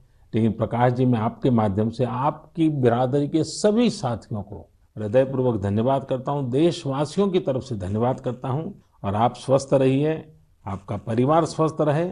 मेरी बहुत शुभकामनाएँ हैं। धन्यवाद प्रधानमंत्री जी। मैं आपका बहुत बहुत आभारी हूँ कि आपने मुझे अवसर प्रदान किया। धन्यवाद भैया। साथियों, एक प्रकार से बात तो मैंने भाई प्रकाश जी से की है, लेकिन उनकी बातों में हज़ारों लैब टेक्नीशियंस की सेवा की सुगंध हम तक पहुँच रही है। इन बातों में हज़ारों लाखों लोगों का सेवा भाव तो दिखता ही है। हम सभी को अपने ज़िम्मेदारी का भी बोध होता है। जितनी मेहनत और लगन से भाई प्रकाश जी जैसे हमारे साथी काम कर रहे हैं, उतनी ही निष्ठा से उनका सहयोग कोरोना को हराने में बहुत मदद करेगा। मेरे प्यारे देशवासियों, अभी हम हमारे कोरोना वॉरियर्स की चर्चा कर रहे थे। पिछले डेढ़ सालों में हमने उनका खूब समर्पण और परिश्रम देखा है। लेकिन इस लड़ाई में बहुत बड़ी भूमिका देश के कई क्षेत्रों के अनेक वॉरियर्स की भी है। आप सोचिए, हमारे देश पर इतना बड़ा संकट आया। इसका असर देश की हर एक व्यवस्था पर पड़ा। कृषि व्यवस्था ने खुद को इस हमले से काफ़ी हद तक सुरक्षित रखा। सुरक्षित ही नहीं रखा, बल्कि प्रगति भी की, आगे भी बढ़ी। क्या आपको पता है कि इस महामारी में भी हमारे किसानों ने रिकॉर्ड उत्पादन किया है? किसानों ने रिकॉर्ड उत्पादन किया तो इस बार देश ने रिकॉर्ड फ़सल खरीदी भी की इस बार कई जगहों पर तो सरसों के लिए किसानों को एमएसपी से भी ज़्यादा भाव मिला है। रिकॉर्ड खाद्यान्न उत्पादन की वजह से ही हमारा देश, हर देशवासी को संबल प्रदान कर पा रहा है। आज इस संकट काल में 80 करोड़ गरीबों को मुफ़्त राशन उपलब्ध कराया जा रहा है ताकि गरीब के घर में भी कभी ऐसा दिन न आए जब चूल्हा न जले। साथियों, आज हमारे देश के किसान कई क्षेत्रों में नई व्यवस्थाओं का लाभ उठाकर कमाल कर रहे हैं। जैसे कि अगरतला के किसानों को ही लीजिए। ये किसान बहुत अच्छे कटहल की पैदावार करते हैं। इनकी मांग देश विदेश में हो सकती है। इसलिए इस बार अगरतला के किसानों के कटहल रेल के ज़रिए गुवाहाटी तक लाए गए। गुवाहाटी से अब ये कटहल लंदन भेजे जा रहे हैं। ऐसे ही आपने बिहार की शाही लीची का नाम भी सुना होगा। 2018 में सरकार ने शाही लीची को जीआई टैग भी दिया था ताकि इसकी पहचान मज़बूत हो और किसानों को ज़्यादा फ़ायदा हो। इस बार बिहार की ये शाही लीची भी हवाई मार्ग से लंदन भेजी गई है। पूरब से पश्चिम, उत्तर से दक्षिण, हमारा देश ऐसे ही अनूठे स्वाद और उत्पादों से भरा पड़ा है। दक्षिण भारत में विजयनगरम के आम के बारे में आपने ज़रूर सुना होगा। अब भला ये आम कौन नहीं खाना चाहेगा? इसलिए अब किसान रेल सैकड़ों टन विजयनगरम आम दिल्ली पहुँचा रही है। दिल्ली और उत्तर भारत के लोगों को विजयनगरम आम खाने को मिलेगा और विजयनगरम के किसानों को अच्छी कमाई होगी। किसान रेल अब तक करीब करीब दो लाख टन उपज का परिवहन कर चुकी है। अब किसान बहुत कम कीमत पर फल, सब्ज़ियाँ, अनाज देश के दूसरे सुदूर हिस्सों में भेज पा रहा है। मेरे प्यारे देशवासियों, आज 30 मई को हम मन की बात कर रहे हैं और संयोग से ये सरकार के सात साल पूरे होने का भी समय है। इन वर्षों में देश सबका साथ, सबका विकास, सबका विश्वास के मंत्र पर चला है। देश की सेवा में हर क्षण समर्पित भाव से हम सभी ने काम किया है। मुझे कई साथियों ने पत्र भेजे हैं और कहा है कि मन की बात में सात साल की हमारी, आपकी इस साझी यात्रा पर भी चर्चा करूँ। साथियों, इन सात वर्षों में जो कुछ भी उपलब्धि रही है, वो देश की रही है, देशवासियों की रही है। कितने ही राष्ट्रीय गौरव के क्षण हमने इन वर्षों में साथ मिलकर अनुभव किए हैं। जब हम ये देखते हैं कि अब भारत दूसरे देशों की सोच और उनके दबाव में नहीं, अपने संकल्प से चलता है तो हम सबको गर्व होता है। जब हम देखते हैं कि अब भारत अपने खिलाफ साजिश करने वालों को मुंहतोड़ जवाब देता है तो हमारा आत्मविश्वास और बढ़ता है। जब भारत राष्ट्रीय सुरक्षा के मुद्दों पर समझौता नहीं करता, जब हमारी सेनाओं की ताकत बढ़ती है तो हमें लगता है कि हाँ हम सही रास्ते पर हैं। साथियों, मुझे कितने ही देशवासियों के संदेश, उनके पत्र देश के कोने कोने से मिलते हैं। कितने ही लोग देश को धन्यवाद देते हैं कि सत्तर साल बाद उनके गाँव में पहली बार बिजली पहुँची है, उनके बेटे बेटियाँ उजाले में, पंखे में बैठ करके पढ़ रहे हैं। कितने ही लोग कहते हैं कि हमारा भी गाँव अब पक्की सड़क से शहर से जुड़ गया है। मुझे याद है, एक आदिवासी इलाके से कुछ साथियों ने मुझे संदेश भेजा था कि सड़क बनने के बाद पहली बार उन्हें ऐसा लगा कि वो भी बाकी दुनिया से जुड़ गए हैं। ऐसे ही कहीं कोई बैंक खाता खोलने की खुशी साझा करता है तो कोई अलग अलग योजनाओं की मदद से जब नया रोज़गार शुरू करता है तो उस खुशी में मुझे भी आमंत्रित करता है। प्रधानमंत्री आवास योजना के तहत घर मिलने के बाद गृह प्रवेश के आयोजन में कितने ही निमंत्रण मुझे हमारे देशवासियों की ओर से लगातार मिलते रहते हैं। इन सात सालों में आप सबकी ऐसी करोड़ों खुशियों में मैं शामिल हुआ हूँ। अभी कुछ दिन पहले ही मुझे गाँव से एक परिवार ने जल जीवन मिशन के तहत घर में लगे पानी के नल की एक फ़ोटो भेजी। उन्होंने इस फ़ोटो का कैप्शन लिखा था, मेरे गाँव की जीवन धारा ऐसे कितने ही परिवार है। आज़ादी के बाद सात दशकों में हमारे देश के केवल साढ़े तीन करोड़ ग्रामीण घरों में ही पानी के कनेक्शन थे। लेकिन पिछले 21 महीनों में ही साढ़े चार करोड़ घरों को साफ़ पानी के कनेक्शन दिए गए हैं। इनमें से पंद्रह महीने तो कोरोना काल के ही थे। इसी तरह का एक नया विश्वास देश में आयुष्मान योजना से भी आया है। जब कोई गरीब मुफ़्त इलाज से स्वस्थ होकर घर आता है तो उसे लगता है कि उसे नया जीवन मिला है। उसे भरोसा होता है कि देश उसके साथ है। ऐसे कितने ही परिवारों का आशीर्वचन करोड़ों माताओं का आशीर्वाद लेकर हमारा देश मजबूती के साथ विकास की ओर अग्रसर है। साथियों, इन सात सालों में भारत ने डिजिटल लेन देन में दुनिया को नई दिशा दिखाने का काम किया है। आज किसी भी जगह जितनी आसानी से आप चुटकियों में डिजिटल पेमेंट कर देते हैं, वो कोरोना के समय में भी बहुत उपयोगी साबित हो रहा है। आज स्वच्छता के प्रति देशवासियों की गंभीरता और सतर्कता बढ़ रही है। हम रिकॉर्ड सैटेलाइट भी प्रक्षेपित कर रहे हैं और रिकॉर्ड सड़कें भी बना रहे हैं। इन सात वर्षों में ही देश के अनेकों पुराने विवाद भी पूरी शांति और सौहार्द से सुलझाए गए हैं। पूर्वोत्तर से लेकर कश्मीर तक शांति और विकास का एक नया भरोसा जगा है। साथियों, क्या आपने सोचा है ये सब काम जो दशकों में भी नहीं हो सके, इन सात सालों में कैसे हुए? ये सब इसलिए संभव हुआ क्योंकि इन सात सालों में हमने सरकार और जनता से ज़्यादा एक देश के रूप में काम किया, एक टीम के रूप में काम किया, टीम इंडिया के रूप में काम किया। हर नागरिक ने देश को आगे बढ़ाने में एकाध एकाध कदम आगे बढ़ाने का प्रयास किया है। हाँ जहाँ सफलताएँ होती हैं, वहाँ परीक्षाएँ भी होती हैं।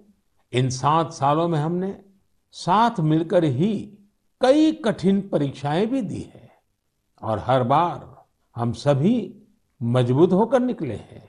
कोरोना महामारी के रूप में इतनी बड़ी परीक्षा तो लगातार चल रही है।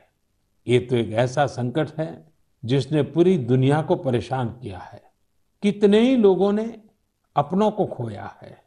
बड़े बड़े देश भी इसकी तबाही से बच नहीं सके हैं। इस वैश्विक महामारी के बीच भारत सेवा और सहयोग के संकल्प के साथ आगे बढ़ रहा है। हमने पहली वेव में भी पूरे हौसले के साथ लड़ाई लड़ी थी। इस बार भी वायरस के खिलाफ चल रही लड़ाई में भारत विजयी होगा।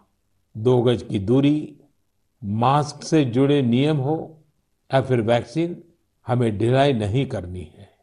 यही हमारी जीत का रास्ता है।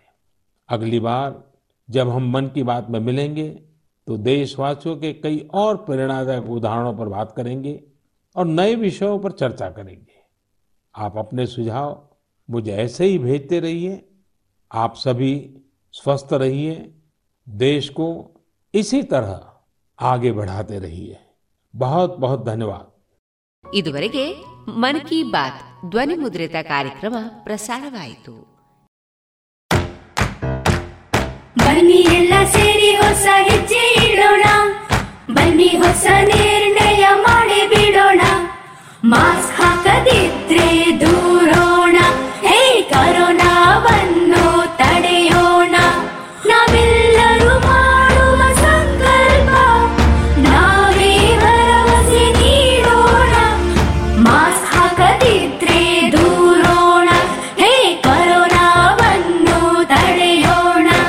ಭಾರತ ಸರ್ಕಾರದ ಮೂಲಕ ಸಾರ್ವಜನಿಕ ಹಿತಾಸಕ್ತಿ ಮೇರೆಗೆ ಪ್ರಕಟಿಸಲಾಗಿದೆ.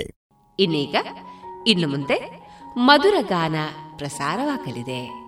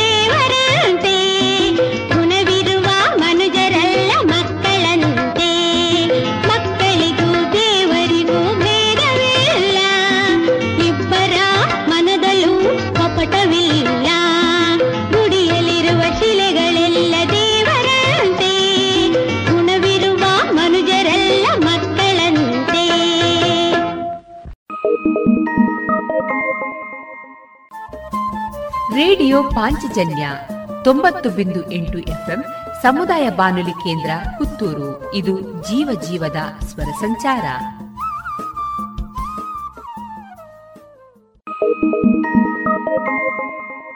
ಗುಟ್ಟೊಂದು ಹೇಳುವೆ, ಪುಟ್ಟಾಣಿ ಮಕ್ಕಳೇ.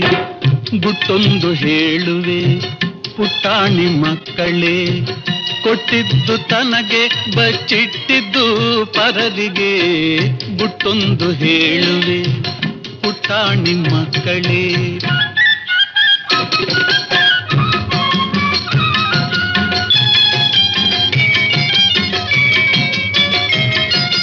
ಹಣವು ಹೇಳಿ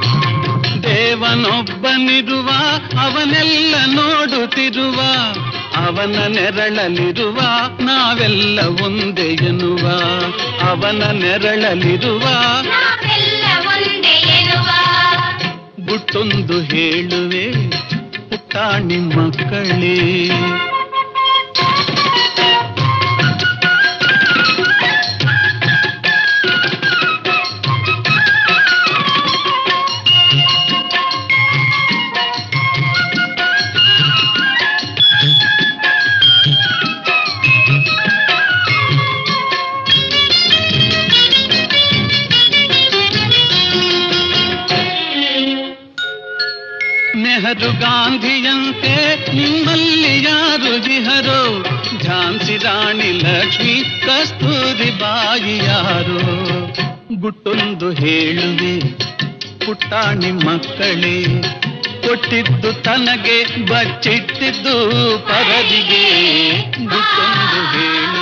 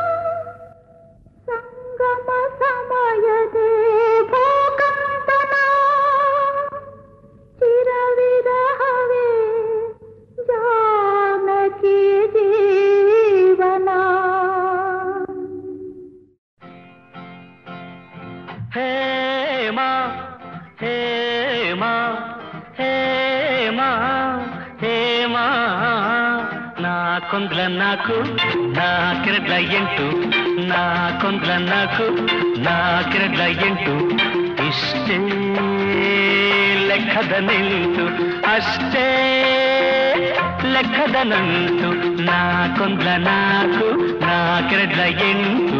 ಇಷ್ಟೇ ಲೆಕ್ಕದ ನಿಂತು.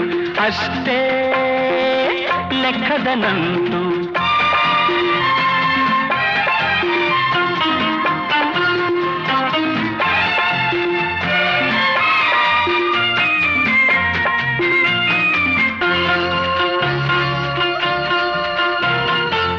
ಮಳೆಗರೆದ ಹನಿ ಹನಿಗೆ ಭೂತಾಯಿ ಬರೆದಳೆ ಲೆಕ್ಕ. ಚಿಗುರುಡೆದ ಎಲೆ ಎಲೆಗೆ ವನದೇವಿ ಇಡುವಳ್ಳೆ ಲೆಕ್ಕ. ಮಳೆಗರೆದ ಹನಿ ಹನಿಗೆ ಭೂತಾಯಿ ಬರೆದಳೆ ಲೆಕ್ಕ. ಚಿಗುರುಡೆದ ಎಲೆ ಎಲೆಗೆ ವನದೇವಿ ಇಡುವಳ್ಳೆ ಲೆಕ್ಕ. ಕೂಡದ ಕಳೆಯದ ಆ ಲೆಕ್ಕ, ಕೂಡೋ ಕಳೆಯೋ ಈ ಲೆಕ್ಕ, ಕೂಡದ ಕಳೆಯದ ಆ ಲೆಕ್ಕ, ಕೂಡೋ ಕಳೆಯೋ ಈ ಲೆಕ್ಕ. ಯಾರಿಗೆ ಬೇಕು ಈ ಲೆಕ್ಕ ಯಾರಿಗೆ ಬೇಕು ಈ ಲೆಕ್ಕ? ಹೇಮಾ, ಹೇಮ ಹೇಮ.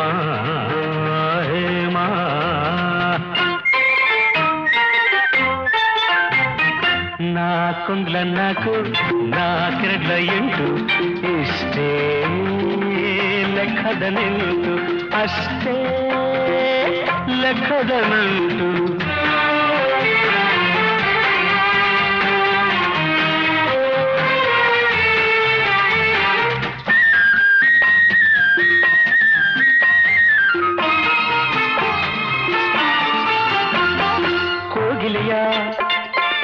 ಇಂಚರಕ್ಕೆ ವಸಂತ ಕೊಡುವನ್ನು ಲೆಕ್ಕ ಅರಳಿದ ಹೂ ಪರಿಮಳಕ್ಕೆ ತಂಗಾಳಿ ಬರೆಯಿತೆ ಲೆಕ್ಕ ಕೋಗಿಲೆಯ ಇಂಚರಕ್ಕೆ ವಸಂತ ಕೊಡುವನು ಲೆಕ್ಕ ಅರಳಿದ ಹೂ ಪರಿಮಳಕ್ಕೆ ತಂಗಾಳಿ ಬರೆಯಿತೆ ಲೆಕ್ಕ ಎಣಿಸದ ಗುಣಿಸದ ಆ ಲೆಕ್ಕ ಎಣಿಸೋ ಗುಣಿಸೋ ಈ ಲೆಕ್ಕ ಎಣಿಸದ ಗುಣಿಸದ ಆ ಲೆಕ್ಕ ಎಣಿಸೋ ಗುಣಿಸೋ ಈ ಲೆಕ್ಕ ಯಾರಿಗೆ ಬೇಕು ಈ ಲೆಕ್ಕ ಯಾರಿಗೆ ಬೇಕು ಈ ಲೆಕ್ಕ ಹೇಮ ಹೇಮ ಹೇಮ ಹೇಮ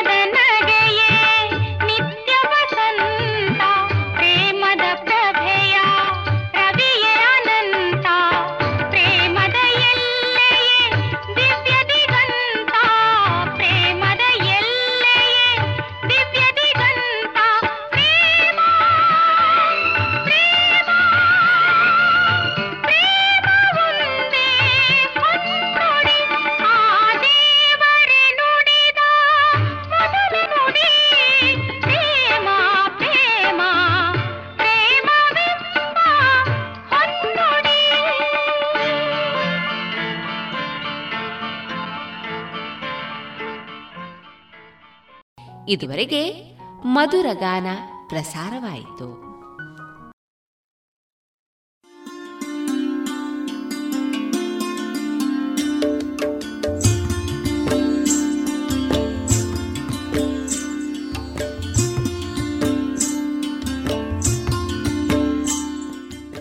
ರೇಡಿಯೋ ಪಾಂಚಜನ್ಯ ಸಮುದಾಯ ಬಾನುಲಿ ಕೇಂದ್ರದಿಂದ ನಿಮ್ಮ ಕಾರ್ಯಕ್ರಮಗಳು ಪ್ರಸಾರವಾಗಬೇಕೆ? ಹಾಗಿದ್ದರೆ ನಮ್ಮನ್ನು ಸಂಪರ್ಕಿಸಿ. ನಮ್ಮ ದೂರವಾಣಿ ಸಂಖ್ಯೆ ಸೊನ್ನೆ ಎಂಟು ಎರಡು ಐದು ಒಂದು, ಎರಡು ಒಂಬತ್ತು ಎಂಟು ನಾಲ್ಕು ಒಂಬತ್ತು ಒಂಬತ್ತು.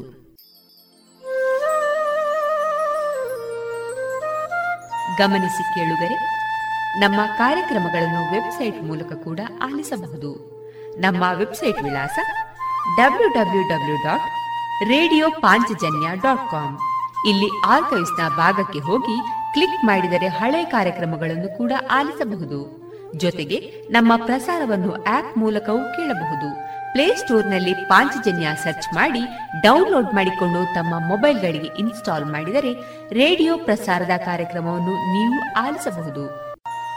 ನಮ್ಮ ಪ್ರಸಾರದ ಬಗೆಗೆ ನಿಮ್ಮ ಅಭಿಪ್ರಾಯಗಳನ್ನು ಹಂಚಿಕೊಳ್ಳಲು ನಮ್ಮ ವಿಳಾಸ ರೇಡಿಯೋ ಪಾಂಚಜನ್ಯ ತೊಂಬತ್ತು ಬಿಂದು ಎಂಟು ಎಫ್ಎಂ ಸಮುದಾಯ ಬಾನುಲಿ ಕೇಂದ್ರ, ನೆಹರು ನಗರ, ಪುತ್ತೂರು. ನಮ್ಮ ದೂರವಾಣಿ ಸಂಖ್ಯೆ ಸೊನ್ನೆ ಎಂಟು ಎರಡು ಐದು ಒಂದು, ಎರಡು ಒಂಬತ್ತು ಎಂಟು ನಾಲ್ಕು ಒಂಬತ್ತು ಒಂಬತ್ತು. ಇಮೇಲ್ ವಿಳಾಸ radio Panchajanya at Gmail dot com. ನಮ್ಮ ವಿಳಾಸ ಮತ್ತೊಮ್ಮೆ ರೇಡಿಯೋ ಪಾಂಚಜನ್ಯ ತೊಂಬತ್ತು ಬಿಂದು ಎಂಟು ಎಫ್ಎಂ ಸಮುದಾಯ ಬಾನುಲಿ ಕೇಂದ್ರ ನೆಹರು ನಗರ, ಪುತ್ತೂರು. ನಮ್ಮ ದೂರವಾಣಿ ಸಂಖ್ಯೆ ಸೊನ್ನೆ ಎಂಟು ಎರಡು ಐದು ಒಂದು ಎರಡು ಒಂಬತ್ತು ಎಂಟು ನಾಲ್ಕು ಒಂಬತ್ತು ಒಂಬತ್ತು. ಇಲ್ಲಿಗೆ ಈ ಹೊತ್ತಿನ ಪ್ರಸಾರ ಕಾರ್ಯಕ್ರಮವನ್ನ ಮುಕ್ತಾಯಗೊಳಿಸುತ್ತಿದ್ದೇವೆ. ಆತ್ಮೀಯ ಕೇಳುಗರಿಗೆಲ್ಲ ರೇಡಿಯೋ ಪಾಂಚಜನ್ಯದ ಬಳಗದ ಪರವಾಗಿ ನಾನು ತೇಜಸ್ವಿ ರಾಜೇಶ್ ಮಾಡುವ ಅನಂತ ವಂದನೆಗಳು.